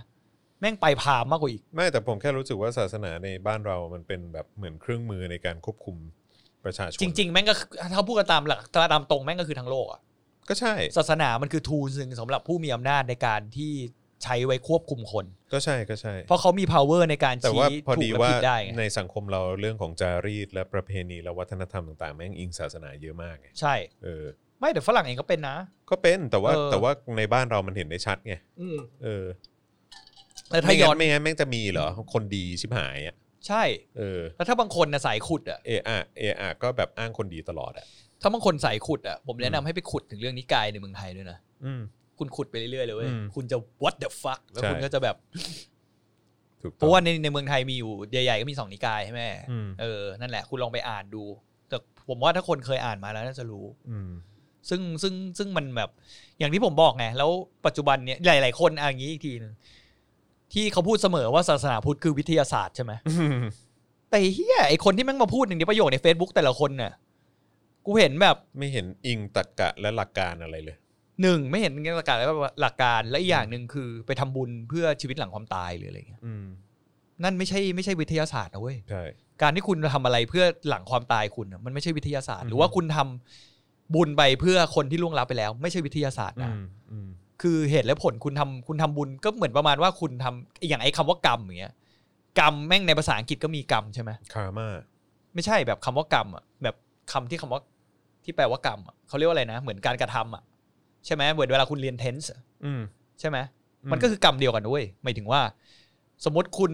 ผมซื้อน้ำให้คุณจร อืม คุณจรแฮปปี้ อืม คุณจรก็ขอบคุณผม อืม ก็นั่นคือกรรมดีไง ม คือจบแล้ว อืมอือื มันไม่ใช่ว่าพอกูทำดีให้มึงตอนนี้แล้วพอกูตายไปหรือชาติหน้า อืม กูจะมีชีวิตที่ดีขึ้นมัน อื ไม่ ม ใช่ไง อืม แต่ตอนเนี้ยลักษณะเห็นไหมศาสนาพุทธหลายๆครั้งเวลาคุณไปทำบุญที่วัดอะมันกลายเป็นว่ามันมี ทำไปเพื่อชาติหน้า ใช่ มันกลายเป็นว่ามันมีมันมีสภาพแวดล้อมที่ทำให้คุณรู้สึกว่า เนี่ยคุณกำลังทำเพื่อ ซึ่งผมไม่รู้ เรื่องเนี่ยธรรมชาติ ผไม่รู้สึก อยู่ ว่ามันแบบสมเหตุสมผลเลยนุ้ย ใช่มันไม่สมเหตุสมผลไง อืม คุณคือทุกอย่างอ่ะ คุณไปปล่อยโค คือถามว่าดีไหมปล่อยโคงปล่อยโคอะไรก็ดี อืม แต่คุณต้องปล่อยโคเพราะคุณแค่อยากจะปล่อยโคตัวนั้นจริง อืม ๆ คือคุณรู้สึกว่ามันเป็นสัตว์ที่น่าสงสารที่มันกำลังจะไปโดนเชือด อืม แล้วคุณก็ปล่อยมันไป มันไม่ใช่ว่าพอคุณทำเสร็จแล้วชีวิตคุณจะรุ่งเรืองหรืออะไรอย่างเงี้ย อันนั้นนะแม่งไม่ใช่วิทยาศาสตร์ อืม แล้วมันก็ไม่ใช่พุทธด้วย อืม ผมพูดจริง ๆ เลยว่า อืม ศาสนาพุทธจริงๆอะคอยเดียมันมันไม่ใช่แบบนี้ อืม คุณต้องไปเชื่อในในการเขาเรียกว่าอะไรในเหตุการณ์ปัจจุบันนะแล้วก็จบ อื ไม่ใช่ว่าสิ่งที่แบบเหนือธรรมชาติที่พิสูจน์ไม่ได้ เข้าใจ ในเมื่อคุณพูดเสมอฮะ ตอบแบบ อ๋อ อ อนึกว่านึกว่ามีคอมเมนต์เด็ด นึกว่านึกว่าคน ๆไหน คุณสมี ว่า เชิญผู้กองเบนซ์มาดู อ๋อ หน่ยค่ะ ด่วนเลยได้เลยฮะเออ ทำไมอ่ะผู้กองเบนซ์ก็พูด เขาชอบ รื่ง เขาชอบพูดอ้างศาสนาพุทธไง อ๋อเหรอ เออใช่ไหมผู้กองเบนก็ชอบอ้างศาสนาพุทธไง คืออีกคนนึงนะถ้าสมมติ เรื่องศาสนาจริงๆกับผมไม่ได้แม่นหรอกแต่หมายความว่าผมสำหรับการ observe ส่วนตัวของผมที่ผมสัมผัสในหลาย ๆ ครั้งที่ผมตั้งคำถามในตัวเองหรืออะไรอย่างเงี้ยหลาย ๆ ทีอะไรอย่างเงี้ย ผมก็เลยรู้สึกว่านี่แหละ มันไม่ใช่ศาสนาพุทธเว้ยพุทธแบบไทยแม่งคืออะไรก็ไม่รู้ ผีพราหมณ์พญานาคเต็ม แล้ว วัดเลย แล้วอีก เหี้ย อย่างนะ คือแบบหนึ่งอย่างที่บางทีผมแบบรู้สึกแบบ ไม่ค่อยโอเคกับแบบ เวลาเราไปคุยกับพระหรือคุยกับอะไรอย่างเงี้ย อืม เพราะว่าแบบเขาบอกว่าเปิดโอกาสให้เราถกเถียง เออ แบบว่าเราเปิดกว้างให้ถกเถียงได้ แล้วพอเราถกเถียงไปปุ๊บอะเขาก็จะเหมือนแบบว่าอ่ะตอนนี้ไม่เข้าใจ เดี๋ยวต่อไปก็จะเข้าใจเอง เออ อะไรอย่างเงี้ยเข้าใจปะ คือเหมือนแบบท้ายที่สุดอะคือมึงผิดอะ เออ แล้วที่กูพูดอะถูก เออ แล้วผมก็ยังดิอย่าพึ่งดิยังฮะยังเถียงไม่จบหรือยัง เออ ยังถกเถียงเรื่องนี้กันไม่จบเลย เออ แต่แบบว่าเหมือนสรุป รวบยอดก็คืออาตมาถูก แล้วก็โยมอะ ผิด ยังไม่รู้หรอก อ๋อ เดี๋ยวโยมก็รู้เอง God work in mysterious way อะไรอย่างเงี้ย ซึ่งเราก็จะแบบมีความรู้สึกว่าแบบเฮ้ยทำไมอะ แบบนี้มันก็มีในทุกอย่างอะ ไม่แต่มัน แบบ แต่ โรงเรียนอะไรอย่างเงี้ยก็ ใช่จริง ๆ ที่ผมที่ผมบอกว่าที่ที่บอกว่าศาสนามันเป็น tools ของผู้มีอำนาจอ่ะ เพราะว่าเวลาถ้าคุณโตมาในระบบสังคมที่เป็นแบบเนี้ยคุณจะรู้สึกถึงความด้อยค่าของตัวเองได้อ่ะหมายถึงว่าอย่างถ้าคนเนี้ยเป็นพระพูดอะไรคุณต้องเชื่อ คนนี้เป็นผู้อาวุโสกว่าในสังคม อืม พูดคุณก็ต้องเชื่อ ใช่ใช่ ผมว่า ใช่ มันเป็นการ มัน ฟูมฟัก มันเป็นมันเป็นลักษณะอย่างนั้นมากกว่าไง ใช่ ตามตามตามที่ผมรู้สึกอะผม เออ รู้สึกอย่างนั้น ผมรู้สึกว่าอ้าวทำไมพูดอย่างนี้กับเราอะทำไมพูดเหมือนแบบว่าประมาณว่าท้ายที่สุดแบบเจ้าอะไม่รู้หรอก เออ เจ้ายังเด็กนะ เออ อะไรอย่างเงี้ยซึ่งเรามีความรู้สึกว่าไม่เอาสิถ้าเกิดว่าจะอธิบายให้เคลียร์ก็อธิบายมาสิ อืม เออ หรือว่าแบบบอกเหตุผลอะไรมาสักอย่างให้เคลียร์สิ อืม แล้วก็เนี่ยไงก็จะได้แบบก็ก็จะได้หายสงสัยไง อืม แต่นี่คือกลับกลายเป็นว่าไม่ได้ให้คำตอบอะไรกู แล้วก็มาบอกว่า เออ เชื่อกูเถอะ อืมใช่ ซึ่งแบบอ้าว อืม ยังไงอะ นั่นแหละ แล้วก็เนี่ยแหละที่ผมผมรู้สึกว่าผมเลยห่างไปเรื่อยๆ เพราะผม อืม รู้สึกพอสุดท้ายผมรู้สึกด้วยตัวเองที่บอกว่ามันเป็นพอมันรู้สึกว่ามันเป็นเครื่องมือ ไม่ว่าศาสนาอะไรนะสำหรับผมอะผมคิดเหมือนกันหมดอะ อืม ว่าสุดท้ายคำว่าศาสนาแม่งการที่คุณต้องตีกรอบคำว่าคุณต้องเอาตัวเองเข้าไปอยู่ตรงนั้น แล้วตีกรอบตัวเองว่ากูเป็นคนศาสนานี้ ศาสนานี้ศาสนานี้อะ อืม มันทำให้รู้สึกว่านั่นแหละ มันสุดท้ายอะคุณมันก็จะมีความไม่อิสระบางอย่าง อืม คุณก็ต้องมีเหมือนกรอบจารีตในศาสนานั้นน่ะ ของคุณน่ะ ครอบอยู่ดีนึกออกปะ เข้าใจข้าใจ เออ ซึ่งผมก็ทำไม ไม่แล้วแบบผมก็จะงงกับเรื่องของแบบบางทีอย่างเรื่องการทำบุญอย่างเงี้ย อืม เออแบบ ปล่อยนกปล่อยปลา อืม อะไรอย่างเงี้ย แบบท้ายสุดมันเป็นการทำบุญหรือมันเป็นการทำบาปวะอะไรเงี้ย ใช่ เออ คุณจะ แบบ คุณจะคิดว่าเหมือน ไม่แต่คุณคิดที่บาปก็คือบาปของคุณคือไอคนนี้ก็ต้องไปจับน้องมาขายใช่ไหมอยู่ดี ไม่ผมรู้สึกว่าท้ายสุดเดี๋ยวแบบอย่างสมมติปล่อยปลาไหลอะไรเงี้ยลงไปในแม่น้ำอย่างเงี้ย เออ ก็ตายดิวะ ก็คือมันไม่ได้อยู่ในสภาพแวดล้อม ใช่ ที่มันที่มันควรจะอยู่ อะไรอย่าง เอ เงี้ อย มันก็ต้องอยู่ตามเหมือนแบบคูน้ำเล็ก ๆ ที่มีดิน เออ เละๆอะไรของมันอย่างงี้ใช่ไหม ใช่ เออเออเออ อะไรอย่างเงี้ย ใช่ คือบางอย่างมันพอมันเป็นธุรกิจไง อืม มันมันเป็นความเป็นจารีตที่แบบ พอทำไปเรื่อยๆ แล้วคนมันไม่ตั้งคำถามไง อืม เข้าใจปะเพราะคุณตั้งคำถามกับมันไม่ได้ไง เพราะมัน ใช่ คือความเชื่อไง ใช่ แล้วมัน แล้วแบบ ทำไมวัดจะต้องแบบว่า มีแบบโอ้โหเจดีย์แบบใหญ่ ใช่ แบบว่าเออ ผม แบบ ตั้งคำถามตลอดเลยนะ อะไรอย่างเงี้ย ว่าไอ้พวกโบสถ์พวกอะไรพวกเนี้ย อืม ในวัดอะถ้าคุณบอกว่าคุณเป็นเหมือนแบบเป็นจุดศูนย์รวมของชุมชนตรงนั้น อืม อะไรอย่างเงี้ยผมยังเห็นคนในชุมชนของคุณเนี่ยยังมีแบบฐานะยากจนหรือลำบากเลย อย่างวัดผมเองอะที่ผมไปอยู่อะผมตักบาตรมาเช้าอย่างเงี้ย ของเหลือเป็นภูเขาเลยนะเว้ยคุณจอนคือแค่เฉพาะกุฏิผมนะ ของมาเป็นภูเขาเลยนะ อืม วัดทำไงรู้ไหมประมูลมีคนมาประมูล ตอนเย็น อืม ก็คือแม่ค้าที่แม่งขายข้าวราดแกงตอนเช้าที่แบบเป็นเซ็ตทำบุญอะ อืม ไปขายข้าวตอนเย็นเป็นถุง อืม เป็นเหมือนแบบแกงถุงอ่ะ อืม ผมยังรู้สึกเลยว่าโอ้โหทำไมวัดทำแบบนี้วะทั้งทั้งๆที่คนที่ให้คุณมาเขาก็เป็นคนจ่ายด้วยเงินตัวเอง เพื่อจะเอาให้วะให้พระใช่ไหมหรือว่าถ้าคุณกินไม่หมดจริง ๆอ่ะคุณก็ควรจะแจกชุมชนไป อืม ไม่หมดคุณก็ต้องทิ้ง ใช่ แต่คือแบบผมรู้สึกว่ามันเป็นมันเป็นโครงข่ายหรือว่าเป็นอะไรสักอย่างที่มันแบบมันมีมาแต่ช้านานแล้วมันก็แบบสร้างทำให้วัดเป็นองค์กรหนึ่งในการแบบเป็นส่วนหนึ่งของความเหลื่อมล้ำอันเนี้ยใน ใช่ สังคมอ่ะ ใช่ เออแล้วมันก็เลยดูไม่น่าเริ่อมใสอะสำหรับผมอะ แล้วอีกอย่างหนึ่ง แล้ว อะ ก็กลายเป็นแบบพื้นที่เชิงพาณิชย์มาก เผาศพหรืออะไรก็ตามแบบ ใช่ วัดวัดเออทุกอย่างคิดตังค์หมดอะไรอย่างเงี้ยซึ่งเรารู้สึกว่าแบบ ยังไงวะ ใช่ ซึ่งมันทำให้ผมยิ่งห่างกับมันไปเรื่อยๆไง ใช่ เพราะผมไปเจออย่างไอ้เคสที่ผมเล่าให้คุณฟังไงว่าเรื่อง อืม ที่ยายผมเสียชีวิต แล้วผม อืม ต้องแบบต้องหาที่จัดงานศพแล้วผมโทรไปวัดภาษีแล้ว อืม แล้วแล้วแล้วแล้วหลวงพี่คนที่รับบอกว่าไม่มี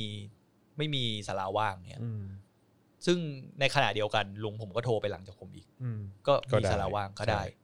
อย่างเงี้ย แม่แล้ว ผ ผม มก็แบบไ มันกลายเป็น แบบ ธุรกิจ หลายๆอย่าง เลยอะ แบบเหมือนแบบประมาณว่าเออแล้วทำไมแล้วทำไมเวลาทำบุญต้องถวายเงิน อะไรอย่างเงี้ย หรือว่าแบบหรือเห็นภาพพุทธอิสระ ยืนนับเงิน แล้วก็ยิ้มมุมปากอะไรอย่างเงี้ยแบบ อืม แล้วก็เห็นคนอย่างสุเทพไปบวช เออ แล้วก็แบบอะไรอย่างเงี้ยคือแบบ คือมันมีความอย่างนี้อยู่ไง อืม แล้วผมก็งงว่า พุทธศาสนิกจริง ๆ อ่ะ อืม เขายอมได้ยังไงวะ ใช่ คือให้สิ่งเหล่านี้มันเกิดขึ้นในนามของศาสนาเขาหรืออะไรอย่างเงี้ย อย่างอย่างไอ้สุเทพเนี่ยตัดไปก่อน อืม เพราะสุเทพอะไปบวชหลังจากที่เขาเฮโลของเขาเขาไปล้างบาปอะไรของเขาอ่ะ ใช่ใช่ แต่พุทธอิสระเนี่ย คืออยู่ในผ้าเหลือง อืม แล้วมาบัญชาการถือวอ ถือโอ้โห คือแย่คุณอย่างม็อบ อย่างที่เป็นคนขยับกลวยแล้วไปโดนตีนั่นก็คือม็อบของพุทธอิสระใช่ไหม อื ก็ผมก็ไม่เห็นมีการออกมาขอโทษหรือดำเนินการอะไรกับคนที่ไปทำอะไรอย่างนี้ด้วยตัวจากตัวเขาเองเลยนะ หรือแบบทำไม เวลาพระแบบศึกแล้วหรืออะไรอย่างเงี้ย เออ แบบเงินที่ญาติโยมถวายอะ่ะ อืม ก็ทำไมไม่เข้าองค์กรการกุศลอะไรอย่างเงี้ยไป ของผมเหรอ ผมก็ไม่เข้า ใช่ไหมล่ะ เอาไปซื้อของ ก็นั่นไง ใช่ไหมล่ะ คือถ้าถ้าเกิดว่าตั้งใจจะไปเพื่อแบบว่าตัวเองจะบรรลุหรือว่า เออ จะแบบว่า เออ เข้าถึงศาสนาหรืออะไรอย่างนี้จริง ๆอะ่ะก็ทำไมถึงแบบไม่ไม่แบบเงินตอนจบแบบ ก็เอาไปสนับสนุนการศึกษา ต้องมีกฎกกฎออกมาว่า เงินห้ามเข้ากระเป๋าตัวเอง ต้องเข้าวัดหรืออะไร ที่สำคัญ ก็ว่าไป ที่สุดอ่ะเออพอผมพูดถึงเรื่องเงินเนี่ยดีอย่างหนึ่ง อืม ผมมองว่าเงินทำบุญเหล่านี้คือรายได้ อย่างที่ผมบอกที่ผมสัมผัสมา อืม อย่างที่พระไปบวชแล้วมาผ่อนมอไซค์หรืออะไรอย่างเงี้ย ถ้าเป็นมองในมุมของคนปกติก็เหมือนว่าคุณไปทำงาน แล้วคุณก็ได้เงินกลับมาใช่ไหม อืม แล้วคุณก็ผ่อน อืม มอเตอร์ไซค์หรือสิ่งที่คุณอยากจะได้ มันไม่ มันไม่มีใครรู้คุณให้คนอื่นไปซื้อให้คุณก็ได้เว้ย อืม ใช่ปะสุดท้ายอ่ะ ผมว่าอยากเห็นว่าวันหนึ่งอ่ะคนที่เป็นพระหรือว่าองค์กรแบบวัดอ่ะต้องได้รับการตรวจสอบ ไม่คือถ้าเกิดว่าเออท้ายสุดบอกว่าเออตังค์ก็จะเก็บไว้ด้วยงั้นก็เสียภาษีดิ ใช่ก็ เออ ที่ผมจะบอกเนี่ยแหละคือสุดท้ายวัดอ่ะก็ต้องเข้าระบบการเสียภาษีเหมือนกันนะ เพราะอย่างนี้คือทุกคนก็โอ้โหคุณพูดทุกคนเนี่ยเวลาทำบุญก็ต้องใส่ซองให้พระ ใช่ ใช่ไหมคุณก็ต้องมีไม่รู้อ่ะคุณจะบอกว่ามันยากมันอย่างงู้นอย่างนี้มันไม่ได้คุณต้องทำอ่ะและอีกอย่างหนึ่งคุ ไม่ ณ เราต้องขออนุญาตนะฮะ ดีมาจากไหนไม่ต้องเสียภาษี ใช่ อืม แล้วคุณรู้ไหมว่าเงินเงินจำนวนเนี้ยที่ไหลไปทางศาสนาเนี่ย มันมหาศาลมากนะ สุ คุณ ดยอดตรวจสอบกันไม่ ตรวจสอบ ได้ ก็ไม่ได้ ใช่ แล้วมันมีหลาย ๆ ครั้งก็มีรับลมคมในกันจนแบบเหมือนเป็นองค์กรที่แบบอิลูมินาติอะ ถูก คือเหมือนเข้าไปแบบคุณเห็นมัคคทายกบางวัดปะล่ะ อืม โอ้โห แบบไอ้เฮียแม่งหางงหางานมา มันคือการคอร์รัปชันด้วยนะเว้ย ใช่ คือเป็นคอร์รัปชันที่คุณไม่ตั้งคำถาม เพราะว่า for the sake of religion อะ อืม ใช่ป่ะ คือคุณ คุณคุณเอ็มบ๊อบบี้บอกว่าที่พูดมาทั้งหมดนี่ไปผิดที่ตัวศาสนาหรือตัวบุคคลครับ ผมว่าช่วงหลังอ่ะมันผิดที่ตัวบุคคล ใช่ ตัวคนที่เอาศาสนามาใช้เป็นประโยชน์ ใช่ อืมเพราะว่าผมรู้สึกว่า ถ้าคุณเชื่ออยู่เงียบ ๆ ในบ้านมันก็ไม่ได้กระทบใครไง ใช่ใช่ แต่ แล้ว กา ก็ ร คือใครที่จะปฏิบัติตามหลักหลักคำสอนของแต่ละศาสนาเนี่ย ก็ไม่เป็นไร ก็ปฏิบัติไปสิ เออ เพี ห ยง รือ แต่ คุณ ว่า จะ cross ก็ได้ระหว่า เพีย ง งแต่ว่า ละศสน อย่ามาใช้จัดคนอื่นได้ไหม ใช่ เออ ถูก อั อย่านไป เนี้ย เจอนอัเนี้ย คน อัน อื่น เนี้ยอันเนี้ยที่ผมไม่ชอบมากคือคุณชอบใช้ศาสนาเนี่ยมาตัดสินคนอื่น ใช่ แล้วไม่ว่าคุณจะอยู่ศาสนาอะไรก็ตามด้วยนะ ใช่ เออชอบตัดสินคนอื่น ที่ผมที่ผมพูดถึงพุทธเย ซึ่ง อะอะ เรื่องของเรื่องก็คือคุณไม่ควรเสือกกับคนอื่น ใช่ที่ผมพูดถึงพุทธเยอะในวันเนี้ย อืม คือไม่ใช่ว่าผมไม่ได้พูดถึงศาสนาอื่นนะผมก็พูดแหละเพราะมัน อืม คำว่าศาสนามันคือศาสนาเว้ยมัน ใช่ ประกอบด้วยหลายศาสนาใช่ไหม อื แต่ที่พูดพุทธเยอะอะเพราะว่าประเทศไทยเราก็ต้องยอมรับว่ามันเป็น คนส่วนใหญ่ คนส่วนใหญ่อะเป็นพุทธ ใช่ แล้วผมเองก็คือก็เกิดมาในครอบครัวพุทธหรืออะไรอย่างเงี้ยอย่างล่าสุดอย่างเงี้ยนี่ไง ผมย้ายหิ้งพระกลับไปบ้านแม่ อะไรนะ ผมทำบ้านใช่ไหม เออ แล้วก็มีหิ้งพระอีกวันหนึ่งอยู่ชั้นสาม เออ เป็นเหมือนแบบโอ้โหโต๊ะหมู่แบบอลังการงานสร้างไม้ไม้สัก คือผมก็ไม่เคยเดินขึ้นไปอ่ะคุณจอนเพราะจริง ๆ หลังๆ ผมก็ไม่ได้แบบนับถืออะไรเงี้ยแต่แฟนผมก็เหมือนเขาก็เขาก็เชื่อแต่ในเขาก็คิดตามคำสอนเดียวในใจเขาไม่ได้แบบมาลุ่มลุ่มหลงกับแบบพระพุทธรูปหรืออะไรอย่างเงี้ยนึกออกปะ ม เขาก็มีความเชื่อของเขาผมก็ไม่ยุ่งกันอะไรเงี้ยหมายถึ อื ง ม ว่าเรื่องเรื่องความเชื่อเขาผมไม่ไม่เคยไปแย้งอะไรเขาแต่ถ้าเขาถามผมว่าผมคิดยังไงผมก็จะพูด อืม ล่าสุดพอไปทำซ่อมบ้าน ผมต้องการปรับพื้นที่ตรงนั้นน่ะให้เอาไปใช้ประโยชน์ได้ อืม แล้วกลายว่า หิ้งพระเกะกะ อืม ผมก็เลยเดินไปบอกแม่ แม่จะเอาพระอะย้ายบ้านกลับไปที่บ้านแม่นะเพราะบ้านผมติดกัน อืม เออ แม่บอกเนี่ยแม่ตอนแรกก็อยากให้บ้านมีพระบอกโอ้โหแม่ มีอ่ะยิ่งแม่มาเห็นพระอยู่ที่บ้านผมอย่างเงี้ย แล้วถ้าแม่แบบเลื่อมใสอะไรอย่างเงี้ย อื ไม่รู้สึกแย่ เวลาเดินขึ้นมาแล้วเห็นฝุ่นจับไม่เห็นมีใครไปทำอะไรอะไร อืม เงี้ย อืม ย้ายกลับไปอยู่บ้านแม่ดีกว่าไหม อืมดูแลดี เอก ว่า อใช่ ผมก็อย่าสรุปตอนหลังผมก็คุยกัน ถ้าเป็นสมัยก่อนนะย้อนไปสิบปีถ้าผมพูดคำนี้กับแม่นะ มยาว ตาย อืม คือเขาต้องมาเถียงอะไรสมัยที่เขาพยายามให้ผมไปบวชอะ อืมอืม แต่ผมว่าหลังๆอะพอผมคุยกับเขาด้วยเหตุผลเรื่อยๆอะ อืม ในระยะเวลานานมาเนี่ยว่าเออผมมีความคิดแบบนี้เหตุและผลคืออะไรอะไรเงี้ยกลายเป็นว่าเดี๋ยวนี้เขาเข้าใจผมนะ อืม ผมไปพูดก็มีแบบมีเอะนิดนึงอะแต่ก็โอเค อืม ไม่ได้ไม่ได้ไม่ได้ไม่ได้มาไม่ได้ไม่ได้มาเจอผมว่าแบบทำไมเป็นแบบทำไมเป็นคนแบบนี้หรืออะไรเงี้ยแต่ถ้าในสมัยนั้นนะย้อนกลับไปอ่ะแม่ผมต้องมานั่งชี้เลยว่าทำไมเป็นคนแบบนี้ทำไมแบบ ไม่อย่างนั้นไม่อย่างนี้ไม่อย่างโน้นอะไรเงี้ยเออแต่ผม อย่างบ้านบ้านผมแบบแม่แม่ก็เลิกไปโบสถ์ เพราะ เพราะศาสนาจักรไม่ให้ผู้หญิงบวช อืมเห็นไหมพุทธก็เหมือนกัน ใช่ไง พุทธ ก็ พุทธในไทยก็เหมือนกัน ใช่แม่ก็เลยแบบว่า เลิกไปวัดลูกเลิกไปโบสถ์ก็เอ๊ะดีใจ แล้ว เนี่ย พอ เรา โตขึ้นมาก็อ๋อเข้าใจ ส่วนพ่อเนี่ย ก็บอกว่า ไม่ต้องไปวัดหรอก เดี๋ยวพ่อสวดให้ฟัง อืม พ่อก็นั่งเปิดบทสวดแล้วก็สวดให้ฟัง เออ จบ เนี่ยมันมันมีมันมีความเห็นไหมอย่าง อืม อย่างศาสนาเองที่บอกว่าเป็นสิ่งที่แบบส่งส่งในหลาย ๆ ครั้งอ่ะยังมี อืม การปฏิบัติในเรื่องเพศที่ไม่เท่าเทียมเลยอะ อืม ศาสนาพุทธอ่ะคุณเป็นภิกษุณีนี่คุณก็ไม่ใช่พระนุ้ย ใช่แล้วผมก็มีความรู้สึกเหมือนกันว่าอ้าวแล้วทำไมผู้ญิง ใช่ไหม เป็ ภิกษุณี พ ป่ะ ระ เขาเรี ไม่ยกได้ภิกษุณีป่ะ ใช่ แต่ก็เป็นแม่ชีใช่ป่ะ ไม่แต่ว่าก็คือคือ ถ้าเท่าที่เข้าใจคือพิกษุนีคือห่มเหลืองบรรพา ใช่ เอาเหรอแต่เมืองไทยมีไหมไม่เคยเห็นนะ มีอยู่วัดหนึ่ง มีอยู่วัดเดียว มีอยู่วัดอ๋เดีอ ยว อ ม แต่คือชีคือชีใช่ไหมภิกษุ ใช่ ณี ใช่ ก็คือ ใช่ เป็นพระ คละ ที่เป็น อย่า ผู้หญิง กัน ใช่ไหม คนละอย่างกัน แต่ด้วยด้วยคอมมอนลี่เลยในเมืองไทยอ่ะคุณจะไม่เห็นพระที่เป็นผู้หญิงถูกไหม ก็ก็ซึ่งไม่แฟงไง ใช่ อืม แล้วเนี่ยคือขนาดสิ่งที่คุณแบบแบบศาสนาแบบอย่างที่ผมรู้สึกนะมันในมุมมองของผมนะ แบบศาสนาที่แบบเห็นอย่างเงี้ยผมยังรู้สึกว่าแบบ ไม่แล้ว ผมก็ ผ ต้อ ม ง ก็ ตั้ง มีความ คำถาม รู้ ว่า สึก มันไม่เท่า เหมือนกัน เทียมกันน่ะ เรื่องความเมตตาต่อสรรพสัตว์หรือว่ามนุษย์ด้วยกันทุกอย่างจะต้องแบบว่าเมตตาเอ่อช่วยเหลือเข้าใจเอ่อเท่าเทียมกันหรืออะไรก็ตามอ่ะแต่ว่าท้ายที่สุดแล้วอ้าวแล้วทำไมผู้หญิงถึงเป็นพระไม่ได้ ใช่ แปลกจัง เออ นะฮะ โอ้โหวันนี้ผมใส่ผมดึงตีนเต็มเลยว่ะเฮ้ย เฮ้ยไม่เป็นไรเฮ้ยนี่เท่าไหร่โอ้โหจะสองชั่วโมงแล้ว อืม ว้ายตายละขออภัยนะครับนะฮะเราก็ไหลกันซะยาวเชียวนะครับนะฮะอุ้ย โอ้โห โอ้โห ถึงขั้นแบบกลืนลมตัวเองเลยทีเดียวนะครับอ่ะโอเคนะครับ วันนี้ต้องขออภัยจริงๆ เพราะว่าเดี๋ยวเดี๋ยวเอ่อคือจริง ๆ ก็อยากเมาส์ต่อนะ สามารถเมาส์ได้ถึง 3 ชั่วโมงเลยนะฮะแต่ว่า แต่ว่าต้องขออภัยจริง ๆ นะครับ เพราะว่าเดี๋ยวเราจะมีอัดเทปรายการของพี่โอ๊ต global view ต่อนะครับเอ่อซึ่งเอ่อจะพูดเกี่ยวกับเรื่องของอะไรนะ A world of marriage couple คือซีรีส์อะเหรอ ซีรีส์ที่ อ๋อ เรตติ้งสูงที่สุดเป็นประวัติการของเกาหลีใต้นะครับนะซึ่งก็เดี๋ยวจะพูดกันเพราะว่าพี่โอ๊ตเนี่ยนอกจากจะดูซีรีส์นี้จบแล้วเนี่ยยังไปดูเหมือนเวอร์ชั่นเวอร์ชั่นอังกฤษอะเวอร์ชันอังกฤษ ซึ่งเป็นเวอร์ชั่นที่เกาหลีเนี่ยไปซื้อลิขสิทธิ์มาทำ อืม เออพี่โอ๊ตดูมาด้วยนะครับ ซึ่งมีความแตกต่างกันยังไง เดี๋ยวเดี๋ยวเราจะได้ฟังกันเร็วๆนี้นะครับ เอาละอะไรเนี่ยนี่ ผมกลัวแม่ผมมาเม้นมากเลยเนี่ยแม่ผม ทำไม ชอบฟังด้วย แม่คุณดูเหรอ่ะ แม่ผมดู แม่คุณดูด้วยเหรอ ดูแต่ผมไม่ได้เป็นเฟนกับแม่ผมจะไม่เห็นไง อ๋อ เออเดี๋ยวแม่ต้องบอกนี่เอาเรื่องหิ้งพระมาเล่าทำไมวันนี้วันไอ้วันเขาก็เมื่อวานน่ะเมื่อวันก่อนน่ะ อืม แม่บอกเดี๋ยวนี้เมาออมสินด้วยเหรอ เออ บอกเฮียกูโดนอะไรสัตว์แต่เขาบอกก็มันเรื่องจริงอะแม่ โอ้ เอย อ ตายแล้วนะครับ นะฮะอ่ะโอเคนะครับ วันนี้ขอบคุณทุกคนมากเลยนะครับ ที่ติดตามพวกเรานะครับ วันนี้วันอะไรอ่ะ วันนี้พฤหัส พระรหัสพรุ่งนี้ พ วั รุ่งนี้มีอีกหนึ่งวันนะครับ พรุ่งนี้จะมาติดตามแล้วก็เจอกันเรื่องอะไรนะครับ เดี๋ยวคอยลุ้นแล้วกันนะครับเอ่อคุณบรรพศบอกว่าพุทธถูกบิดเบือนด้วยการสังคายนาครั้งแรกนะฮะโดยพระมหากัสสปะ